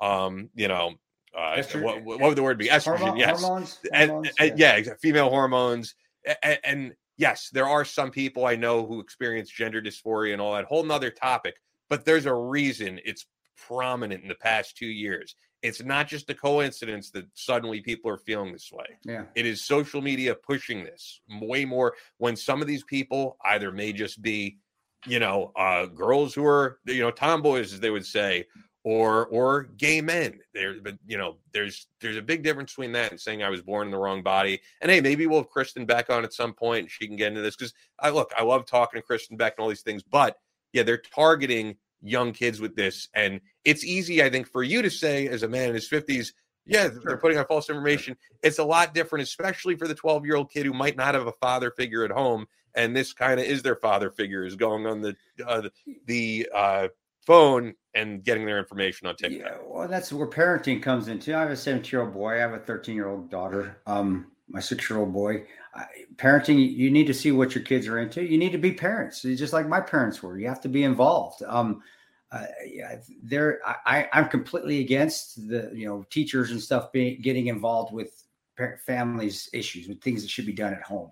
Um, I know the the Florida statute, sure. the, and I, I, I, actually I read that actually. Uh, it was well, it's so small. I know, but I, I didn't. it's not like the Obamacare. It's like a few pages. I, thought right? that was like, pretty. Like, holy shit! I read a document from the U.S. government. Like, it's pretty straightforward. You know? I didn't see where it said "don't say gay" anywhere. No, I'm just saying I didn't see it in there anywhere. But I, I agree that parents need to be involved. So guess what? You gotta you gotta parent.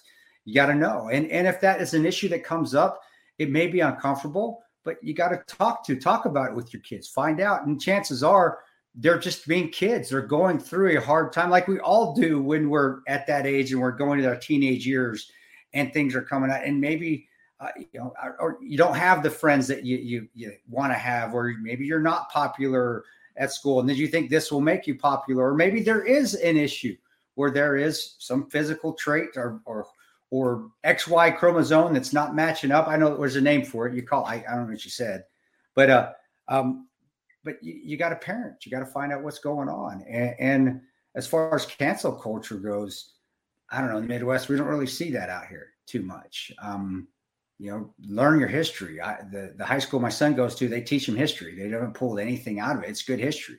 Know your history. I think it's the biggest thing. So you don't repeat history is knowing what your history is. When I grew up, uh, we learned about slavery. We learned, and slavery was bad back then. We knew, and we knew that, that uh, discrimination was bad back then. This isn't something new that's just all of a sudden popping up. I think the media presses it out there, so it creates that divisiveness. But be a parent, man. You got to be a parent, and you got to be involved, and you got to talk to your kids. And if there's an issue, when I see my son come in and I, he looks a little different, I'll go up to him and say, "Hey, what happened today?" Something I said, "You do good in school," and he'll, oh, "Yeah, he's old. Eh, yeah, yeah, I was good." I said, "You good? Something wrong?" No, no, no, no. Are you sure? Because you look like something's wrong. No, dad, nothing's wrong. And then if there is, he may not talk to me, but he'll talk to my wife when I leave the room. It's, it's, it's just a way of saying, "Hey, I'm here. I'm your dad. Yeah, you may not talk to me, might, but he will. He'll go tell his mom, which is good to me. That's a win. He it, it kind of hurts my feelings that he doesn't want to tell me, but at least to him, I'm saying there's an issue. I, I, saw something, and normally it's something small. Maybe he missed a test, or he didn't do well, or he had a bad uh, bad high school practice, or his girlfriend dumped him uh, you know, something which I'm glad I'm dealing with those things, but it's still as a parent, if he comes and said, you know, dad, I, I think I'm gay.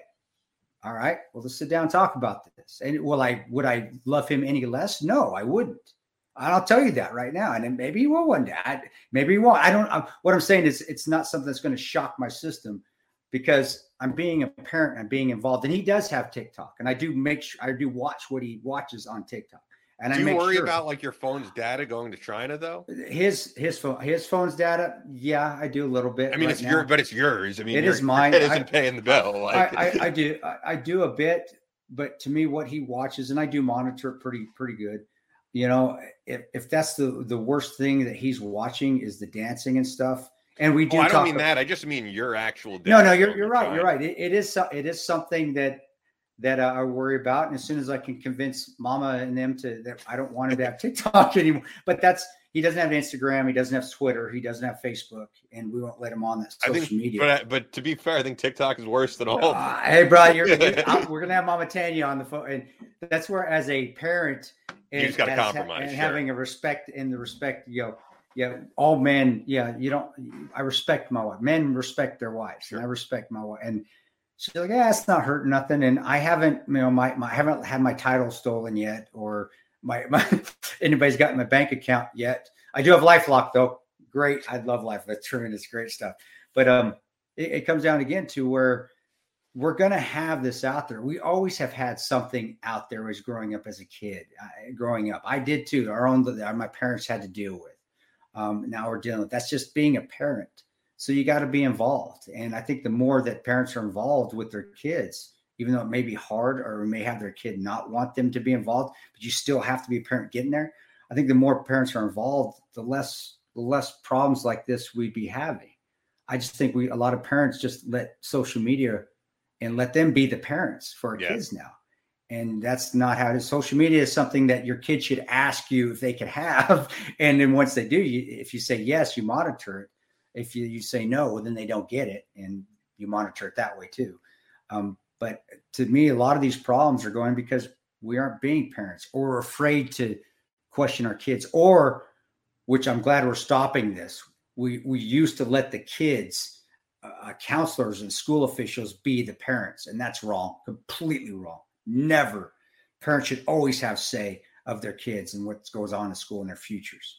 But you got to be involved, man. Uh, you have to, and and and I am. I'm extremely involved. I love being a father now.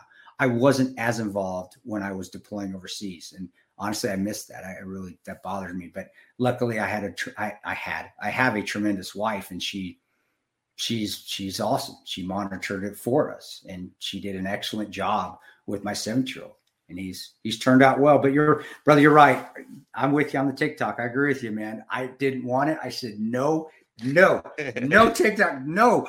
He's got to have something. And you're going to let him have Instagram. You're going to have a Facebook. Like, ah, shit yeah. fine. I, I fine. mean, I think people, um, you know, I, and part of it is because I come from this world, right, of media, and I think people are just they go on these these um all of them, right, Facebook, Instagram. They're like, oh, it's free, it's entertainment, yeah, but it's really not free. I mean, the currency is is your data. The mm-hmm. currency mm-hmm. is they're learning more and more information about you. They're, I mean, these apps know you better than you think you know. Um, yeah. and yeah, they're they're and there is definitely a uh, there's a war for I mean, it sounds very Alex Jones, but yeah, I, I, like how Alex Jones has become like a verb because even he's used it. He's like, I don't need to go full Alex Jones, but yeah, there is there is like a war for your mind out there, and and they're they're gonna feed stuff that that is probably like the worst stuff out there, and we're all influenced by it, man. Yeah. Once again, kind of goes back to something I said earlier in the show, but like none of us ever think we're a victim of propaganda. We all think we're too smart for that but all of us at one point or another point, has yeah. fallen for some type of propaganda. Yeah. It happens to everyone. It happens to every major news outlet. We found out they put something out there that was complete Russian, China, or U.S. propaganda. Right? In your case, yeah. there's a lot of smart people who do believe the Benghazi attack happened because of a YouTube video. Yeah, you know that they're not idiots. They fell for propaganda. Uh, you know, so I, I, do think it's important, as you said, if you are a parent. But I, I, think what I worry about, and I'm not a parent, so I have no uh, I, I, have no say in this, and I have no. Uh, I shouldn't be advising anyone on how to be a parent, obviously. But I, I, do know there's tons of kids out there, as you said, and we and I said, who don't have parents, so they're being taught completely by social media, and they're putting out some very, yeah. very bad stuff out there, man. And and there definitely is a war for your mind out there. I'm I'm I'm glad you're saying that because if you don't have a parent or somebody that's stepping in, or that is your parent, well, to heed Ian's advice here, guys. Watch out what you're looking at because you're getting uh, brainwash. I don't, brainwash has been used too damn much now. It's like a just a, a catch term, but you're, you're being influenced. Uh, and you're being influenced wrongly. And, and, as to an influencer, I hate to call myself. I don't like calling, but I kind of am. But I hate it. I hate being called an influencer. No, I don't think you are. I, thank you. I, I think influence. I think of an influencer as someone who like dude, their job is just to like post videos on social yeah. media. They don't really do anything else. They don't add any value. I, like, but well, I, I think what you do is totally different, man. You're a public speaker. You're, uh, you know, uh, war veteran, veteran of several wars, contractor. I think to put you in that category is ridiculous. Like well, I don't know. When I think of, I'm trying to think of who I think of when I think of influencer, like a male influencer. I don't know. There, there's a ton of them out there, but I, I wouldn't put you in that category. Uh, I don't think. I think. Guess if if if you are out there on social media, whether you are out there all the time, that's why you when you see my post. I, you know, I'll, I'll do some promos after because I, I do believe in stuff. Every product that we have, I use, and, and I want people to to, to take good stuff and put it in their bodies, especially if you're because you don't put bad stuff in your bodies because I've also known how that can hurt you. But the majority of the posts I do, it's it's positive or it's faith or something. That's what me. I think that's what social media needs to be for eh, more than anything. And you don't see this much. And when you do, I, the rant and rave posts I used to do when I was more politically driven, it's sad, got way way more followers and likes than the ones when I try to do something positive, but that's okay. I'm still going to try to be positive because that's what social media should be for, not the divisiveness, not for the propaganda that gets put out there, not for the Chinese to collect your data. Not, but that's never going to change. So you just have to be wary. And as a parent, you need to be a parent and you need to be involved with your kids. How uncomfortable it may be, you still need to be involved, as my parents were with me, always involved, always asking, always asking, "Hey, you good? Everything wrong?" And a lot of times it bugged the shit out of me. I remember being in high school. I'm like, "Mom, I'm good," uh, or something bad did happen. I didn't want to talk about it, but in the end, I was glad they asked because I knew that my parents actually they cared. So if and eventually I would talk to one of my parents about what was going on because I knew they weren't going to judge me for it. They were just going to be parents. Um, and uh, so uh, brother, I, as Ian being a non-parent, I think he gives you great advice. Uh, as me being a parent, as I give, I think I'm giving you pretty good advice to yeah. how to be a parent as well. And we got both sides covered. So now it's up to you. Do you want do you want to believe all the propaganda that's on TikTok, or how about just get off TikTok or get off social media, or, or at least some forms of social media? Um, and if you are on it, just take everything on the firm with a grain of salt and do your research if you, before you start believing something that's pushed out there. Yeah. Yeah. Um, man, this has been like we covered a lot of stuff this Oh shit, it's almost 11. We wow, oh my gosh. my yeah, covered covered a lot of material here. So um if you're not checking out the video, I know most of you guys are listening, subscribe to us on YouTube. Hopefully YouTube really goes somewhere for us. I mean, we could really use it. I see how good some of these videos do at the team house. So I would love to be on that same level. So hopefully D can help us out. And uh, yeah, we have a great lineup of shows the rest of this month. As I said, I would love to get someone on from Top Gun Maverick. Uh, I've been working on that. Alex Hollings, who we had on, um, retired Marine, who we had on, who writes for the Sandboxx, he's helping me out. I've been because he's he's going to meet the whole cast for uh-huh. the Sandboxx. And I'm like, dude, help us get someone on. I don't care if it's like pilot number five. I want to. And then I asked him if he's going to get Tom Cruise. He's, he's meeting Tom Cruise, and he's like, no, I'm meeting everyone except Tom Cruise. I'm like, that's who I would want to meet. He's like, oh, well, I'm not really a fan of the guy anyway with his Scientology and all that. I'm like, yeah, I don't care about that. Yeah, but I, I love Tom Cruise. Yeah, yeah, I would want to meet Tom Cruise. um, so that's cool that he's doing that. But I mean, I, I, think these. Hey, I will say, man, I think the people behind these movies, like Tom Top Gun Maverick, have to know when they're doing media, like this is your audience, man. This yeah. is the audience who's going to go out and support these films. I know they're going to do entertainment tonight and all that type of stuff. But like, don't ignore the military podcasts because oh, yeah. we go out there and, and I don't really see movies, but Top Gun Maverick, I'm going to go out and see absolutely. And hopefully it's good. I hope there's a Kenny Loggins song in That's what make it awesome. I, will you know, I'll see Top Gun as well. I grew up on Top Gun, the first yeah. one, and it was awesome. You and we've been it waiting. It came yeah. out, didn't come out like 1986, the year I was born, out, I think. I, I, think so. And this the remake came out like five years ago. Help me with my. I'm just being facetious, guys. How many was it? A couple years ago, or they tried to finish there it? There was a remake. I didn't even know. No, no, no, no. This one, this one, not the remake. This oh. Top Gun came out like they had finished it before COVID or something. Oh yeah, yeah. So right it. before COVID, yeah. yeah. But um, yes.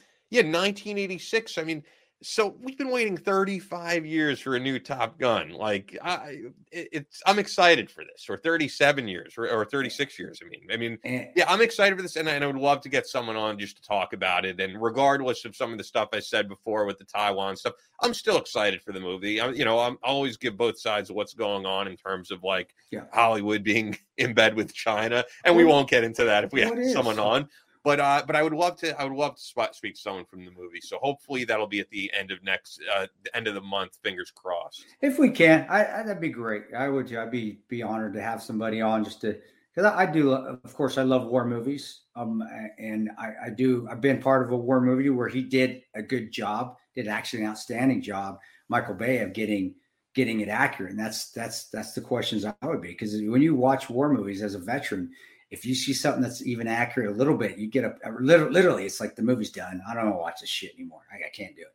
So having somebody on, I, we can add a lot of validity to not the we can yeah we can a lot of validity to the movie if you want to come on and tell us how and you're going to get a lot more veterans to the movie if you say yeah this movie we made it as accurate as we could and here's why and here's how and then just just talking about you know just Top Gun itself because it is iconic it will last that's a movie that'll last forever. You're going to see yeah. it, and and you hope the second one will last forever yeah. as well. Yeah, you hope you don't screw it up. But uh, the, the thing that excites me, I don't know if you saw this was going around um, on the YouTube video, is I can't believe it. Like Tom Cruise is still out there doing his own stunts, and he's still insisting like the crew do their own stunts, and that the and that the people filming it like that they're in a plane going upside down, and it's not all CGI. Like I think Tom Cruise is a guy, whatever you want to say about the Scientology stuff, like he's a guy who takes his craft very seriously. And I think he always does an awesome job. I mean, hey, if if Alex said I got you like Tom Cruise on the show, man, that would be bucket list right there. I'd love to have him on. Right. I tell you what, I you know, that's respectable. And I have much respect whether I whether I agree with your occupation or not. And I, I don't care about it. I act. I think I, have met some tremendous actors like Pablo Schreiber and John Krasinski, and they're tremendous individuals but I always admire somebody, whether I like you or not. I will always admire and respect you if you put 100% into your craft and you work your ass off because that's how you get success. That's how you become successful. And and I think uh, Tom Cruise, just from what I've seen, and, and you know, you, you, hear those stories about how he's a workaholic and how he works his ass off. Um, of course, you know, other things in your life suffer when you do that. When you put put work first, it does. Been there, been there, done that. But I still admire and respect someone that works their tail off to put out the best product they can because that shows a lot of integrity. So yeah, Mr. Cruise, um, respect for you because uh, you know I'm not a big fan of Hollywood in itself, but people and actors like Pablo who puts I mean he's doing awesome on Halo right now and he, and he obviously I'm watching it go man he put his ass he put himself he worked his ass off for it hey, all I've ever heard from other people within the industry, of the little bit that I was in, was that you worked your ass off. And to me, that is respect enough right there for him to have on the show. Uh, if he ever wanted to come on our little on our little podcast. Yeah, you never know, man. I mean, over the years, I look at some of the people I've had on, and if I'm going to be honest, it blows my mind that some of these people have come on shows. That you know, stuff that we've done with Ted Nugent, stuff, you know, Diamond Dallas Page, and then previously. I've interviewed like Roger Stone. I've interviewed. uh I'm trying to. think. I mean, Buzz Aldrin. That was one of the, the major ones. I mean, I can't believe that I'm like I'm on a show right now with Buzz Aldrin. It blows my mind. So yeah, you never know. It would be cool to happen. And uh, yeah, that's really it, guys. Once again, check out the YouTube. Please subscribe to us. Please leave us your comments. Share the show out. Uh, hopefully, our Twitter starts to get higher up there now with Elon Musk at the helm. Yeah, so, we'll, we'll yeah. see. Well, we can validate if if there was some shadow banning going on or not. I think a lot of people probably oh, yeah, have seen that, been. man. I could validate that. Well, yeah. I, I that, and that if that goes on so much, guys, it's terrible. Just just be fair. Be be equal and fair to everybody. Don't try to, especially if you're taking a side for politics. That, You don't don't don't adhere, don't push away other humans because of politics, man. That's just terrible. That's and hopefully that stops. Maybe you know, it'd be cool to have Elon Musk on too. If you want to go big, oh, yeah. uh, and talk to him about it, because that is and, and that is again another thing as respectable, sticking your neck out there for integrity. Did you see uh, Elon Musk on the Babylon Bee by any chance? I don't think I did. No, so I didn't. Elon Musk did a podcast with the guys from the Babylon Bee. And okay. speaking of him going on like smaller podcasts, and they said to Elon Musk, this is why I love Elon Musk. They said to Elon Musk, um, they're like, it's crazy that you're sitting down with us. Like you could be on like CNN right now. And Elon Musk is like, he this is his quote. He goes, he's like, no, nah, I don't think I'm perverted enough for CNN. I'm not like, you know, I know, I know I'm exactly hold a gun to your head for this podcast. I'm trying to asking him right now. Sorry, I don't. You could be on CNN right now. Yeah. You know, Don Lemon, a real news organization. Yeah, I'm just throwing it out there. I don't know. No, I, unfortunately, I just you know haven't um, you know I guess uh, you know, what, what was it you said the the requirement for being a CNN uh, job at CNN is. Uh, yeah. What, are you are you a pervert? Uh, you know, yeah. I, am not perverted enough. Yeah. Uh, I guess I don't know. Not a uh, pedophile fan. I think we probably should end it. We're going to end our podcast on that note. I got nothing. I got nothing now. Um, that's awesome. He's right. sorry. That's sorry. That's like me going on the 700 Club and saying, "Are there any evil people in the world?" From the Pat Robertson Jr. and me saying, and I did say this on the show. I don't know, maybe they cut it. I said, yeah, everybody at CNN. And he's like, I don't think everybody at CNN's evil. I was like, well, you asked me the question. I thought I'd tell you. And I remember walking did off they the cut stage. It out? Did they? Or I don't know. I I I I thought they kept it on, but I haven't been able to find it since. And it was it was on an episode where I did the 700 Club a couple times, it would have been remember, a viral. I feel like that would be a viral moment. I, that's why I don't know if they kept it on, but it was such a long time. That's when I was, you know, that's when I had that old Instagram. I shit canned all my social media, so I, I, don't even know if it's out there anymore. But it, it is something you just, you just the truth hurts. Sometimes the truth hurts, man. People want to hear it, but it's got to be said. Um, I don't know if that's the case anymore, but at that time, that's how I felt. All right. Yeah. But now I'm out of now I'm out of all that crap. So well, he said it. You know, Elon said it after all that stuff was coming out about like the Chris Cuomo producer with this oh, like whole sex ring and this other. So it was it was definitely a, a witty comment. I, I liked it. So, all right, guys. Uh, yeah, I guess I guess that, that's it. Uh, follow us on all social media, and uh, thanks for listening. Yeah, thanks, guys. God bless you. Have a great week.